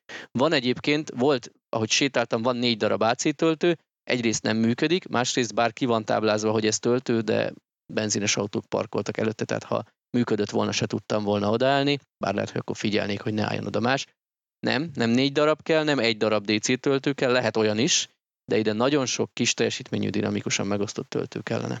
És még ennyire, én még ennyire se spiráznám túl. Értem én, miért mondod ezt a dinamikusan megosztottat, meg hogy ennek mik az erőnyei, akkor aki rövidebb távra megy, annak hamarabb beállítja, nekem tényleg gyorsan kell töltés, mások nem. Van ebben logika, de hogy te is mondod, aki repülőtéren megy, főleg Magyarországon, mert lehet, hogy valaki Amerikában napi szinten használja akár a repülőt oda-vissza, és este jön vissza, vagy pár óra múlva jön vissza. Én is volt, hogy üzleti úton pár óra átmentem egy másik városba repülővel volt ilyen. De Ezért nem ez a tömeges alapvetően... valószínűleg. Tehát az autók többsége az napokat áll. Igen, ott hagyod a reptéri parkolóban, ott hagyod két, három, négy, öt napra, vagy egy hétre, amíg elmész nyaralni. Tessék kirakni 10 amperes konnektorokat. Én tudom, hogy Soha az ugye nem szabvány, az ott nem szabvány a 10 amperes konnektor, az nem biztonságos, az mindig áram alatt van, ott de, áramütés veszély, de, tehát meg, ezzel ha megfe- szokott lenni a gond. Ha megfelelően, igen, tehát eh, nyilván én is ismerem összesen bullshit okot, ami egy része persze valós tud lenni, de ha ezek normális anyagminőséggel, megfelelően időjárástól védve ki vannak építve, akkor én nem hiszem, hogy az ténylegesen bármi kockázatot jelentene, és nem ismerem a tűzérembejárásokat, lehetséges, hogy ha akarnák, sem tehetnék meg de alapvetően arra lenne csak szükség. Nem kéne hogy iszonyat komplikált, drága rendszert most megtendereztetni, 100 milliókért kiépíteni, hogy dinamikusan vezérelje AI, figyelj, nem. De ez nem drága amúgy. Nem drága. Tehát... Nyilván a konnektornál drágább. Nem ezer forintos konnektorokat kell kitenni, Igen. de mondjuk ilyen 100 ezer forintos készülékeket szerintem, ha nagy, nyilván nem most, hogy bemegyek a boltba, akkor most nem kapok 100 ezer forintért egy ilyen okos rendszert. De hogyha ezekre megnő az igény és nagy tételben fogják gyártani, akkor szerintem az egy reális ár lehet érte, hogy 100 ezer forintért oda tesznek egy Type 2 hajzatot minden parkolóhelyre, és van mögötte egy rendszer, ami azt mondja, hogy nekem nem tudom én van 100 kW, és ehhez van 200 parkolóhely, és úgy osztom el, hogy soha se csapja le az automatát, és figyelembe veszi azt, hogy melyik rendszámú autó parkol ott, mert mondjuk lecsippantottam a parkolókártyámat, amihez tudja, hogy én egy vagy három vagy három napot vagy három hetet fogok ott állni. És addigra, mire visszajövök, fel lesz töltve az autóm. Ez nem űrtechnika. Oké, okay, befejeztem. A következő, bocsánat, csak hogy haladjunk, még van két kommentünk. Következő komment az Tesla specifikus volt, arra reagált valaki, hogy nem csak templomatnál, tehát még autó, vagy nem csak autópályátnál, hanem már templomatnál is a táblafigyelés nélkül azt írja, hogy gyakorlatilag előfordul, hogy az autó önkényesen leveszi a maximum sebességet, például Sziget-Szent Miklósról, hogyha az ember megy Buda felé, ott valóban van egy a rész, én is tapasztaltam, hogy valamiért 80 van beégetve a térképbe, és 80-nak hiszi a 110-es sebességkorlátot, és visszaveszi, egy ideig nem is írja ki, mi a határ. Ami nem is nem satúfékezése hagyja meg az autó, de érezhetően fékez, és hogy ez elfogadhatatlan, és hogy azt írja a hallgató, hogy ez régóta fennáll több helyi úton, és ő nem érti, hogy az miért nem lehet valamit csinálni. Én ezt csak annyit tennék hozzá, hogy mindenben igaza van, viszont ez nem Tesla specifikus probléma, ez sajnos elég sok gyártó és modernén látjuk. Amíg az a logika marad, hogy a térkép információk felülírják azt, amit az autó felismer, addig sajnos ez marad. Hát nem is az, hogy fölülírják, de az az elsődleges, és hogyha nem lát valami ellenkezőt, tehát hogyha tehát ezt most úgy kell érteni, hogy még ezen az útszakaszon, ahol 110-es határ van, és neki be van égetve, hogy ott 80-nal lehet menni, tehát a térképet de nem lát 110-es táblát, akkor ő 80-ra le fog lassítani. Hogyha ott ki lenne téve annak a szakasznak az elején egy 110-es tábla, akkor ő nagy valószínűséggel fölülírná, de mivel azt látja, hogy, hogy elment ott azon a szakaszon, ő nem látott 80-as táblát, de mivel a, a térképen ott van, hogy 80 nál lehet menni, azt fogja feltételezni, hogy hát lehet, hogy benőtt egy fa a tábla elé, vagy, vagy leszakadt a tábla, ellopták a táblát, mit tudom, tehát hogy, hogy ő megpróbálja betartani a szabályt, mert azt feltételezi, hogy csak ő nem vette észre de ez, ahogy te is mondtad, ez nem tesz a specifikus, gyakorlatilag az összes, néhány kivételtől eltekintve az összes autógyártó ugyanabból az adatbázisból veszi ezeket az adatokat, tehát én szoktam nézni, hogy azon az útszakaszon, amin én hazajárok, az összes tesztautó pont ugyanott rontja el. Most nyilván vannak apró különbségek, de, de, de nagyon látszik, hogy ugyanabból az adatbázisból dolgoznak, ugyanolyan hülyeségek Igen. vannak. Nekem van egy Móri ismerősöm, és amikor hozzámegyek, mindig ott szitkozódok, mert ott valami miatt Székesfehérvár és Mór között végig 70-es táblát hisz az autó, majdnem végig, és ott 90 lehet menni. Van egy pár szakasz ilyen lehajtók, ahol leveszik 70-re, aztán ugye Magyarországon, ahogy ez szokásos, nincsen ugye feloldott tábla, mert minek, mert ha volt egy keresztülés, akkor az automatikusan feloldja, na ezt nem tudja az autó, és 70-nel kell menni, mert két lehetőséged van, vagy átveszed manuálisra, hogy akkor mostantól manuálisan mész, vagy, vagy felül át, a sebességet, de akkor nem vagy autopiloton, vagy ha autopiloton vagy, akkor viszont állsz a gázpedálon, akkor viszont nem fog fékezni magától. Egyik sem jó megoldás, és ezzel tényleg valamit kezdeni kellene teljesítik azon a igen, én azért vagyok erre kiakadva, mert beszélünk az önvezetésről, meg álmodozunk arról, hogy majd lesznek önvezető autók, de amíg ezt a rendkívül egyszerű feladatot, itt nem kell semmi döntést hozni, itt, vagy hogy mondjam, legalábbis viszonylag egyszerű szabályok alapján látom a táblát, azt kell betartani, látok egy város határjelző táblát, annak megfelelő sebességet kell betartani, tehát hogy ezek nem bonyolultak, vagy hogy a kereszteződés föloldja. Ha még ezt nem tudják megoldani ezekkel a mesterséges intelligenciás rendszerekkel, térképadatok nélkül, addig nincs miről beszéljünk. Tehát addig itt nem lesz önvezetés, mert ez, ez full legalapabb dolog. Ehhez is lenne jó kommentem a tegnapi útról, de inkább lenyelem, mert három órás lesz az adás. De, ha két mondatban összefoglalok, akkor mondd el. Ne maradjon benned. Na jó, megpróbálom. Ö, lekistük tegnap a repülőnket, mert az egész autópályát lezárták egy komolyabb baleset miatt, és a víz az stabilan vezetett volna minket a lezárt autópályára még egy órával később is. Akkor erről beszélgettünk a kocsiban, hogy hát akkor ez önvezetésnél, ha ennyire buta a rendszer és be akarna oda vinni a lezárásba, hogy oldódna meg, mire volt egy olyan válasz a csapatban, hogy önvezetésnél nem történt volna meg a baleset nem biztos, hogy megtörtént volna. Pont most volt egy eh, talán Vémó vagy Cruise baleset, ahol sajnos egy kutyust elütött egy autó, és ha tudom, a kutyár is pusztult, mert hirtelen kirohant az autó elé.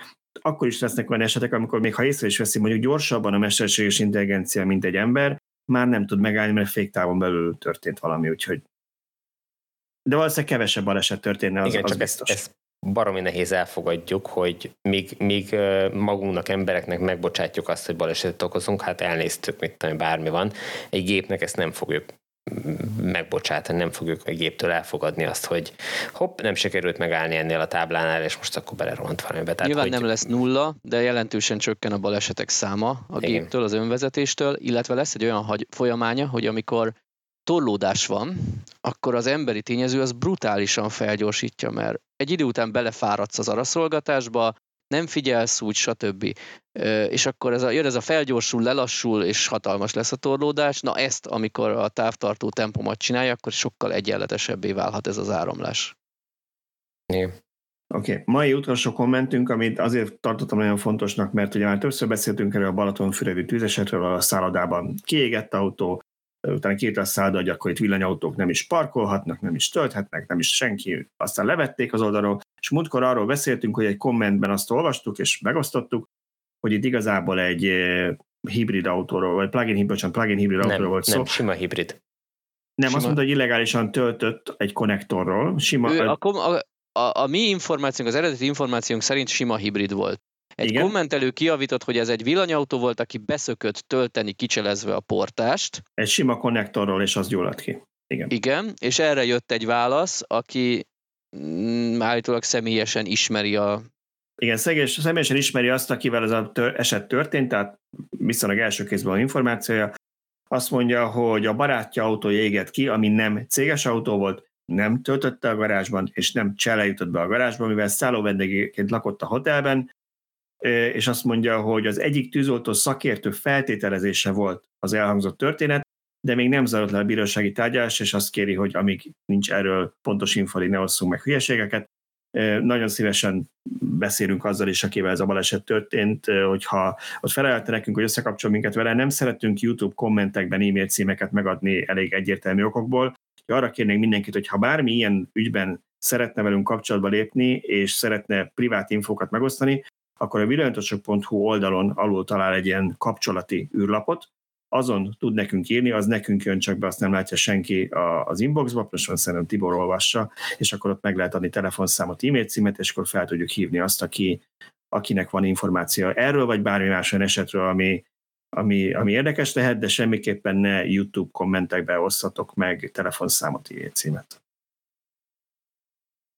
Jó, hát akkor ennyi volt már a villanyóra. Szerintem egyébként két óra alatt tartottuk, csak jelzem, hogy, hogy sikerült azért.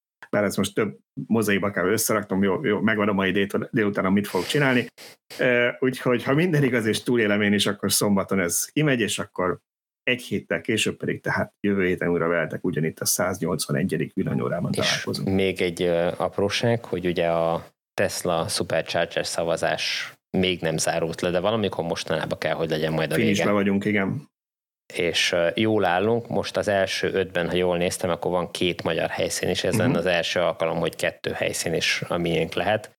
Úgyhogy aki még nem szavazott, az tegye meg, mert a lengyelek nagyon ráhajtottak, ahogy legutóbb is, és akkor ugye négy helyszínt elvittek az ötből, most egyelőre még csak három az övék, jó lenne megtartani kettőt és egyébként a hatodik, hetedik helyen is magyar helyszín van, tehát ugye mindenkinek öt szavazata van, úgyhogy tessék arra a négy helyszínre el, ellökni ezeket a szavazatokat, amik a negyedik, ötödik, hatodik és hetedik helyen vannak ez a négy magyar helyszín, és aztán van még magyar, amire lehet választani, ami szimpatikus, de az a lényeg, hogy a top 5-ben minél több magyar helyszín legyen. Oké. Okay. Ti még nem köszöntetek el, én elköszönök. Sziasztok! Sziasztok! Sziasztok!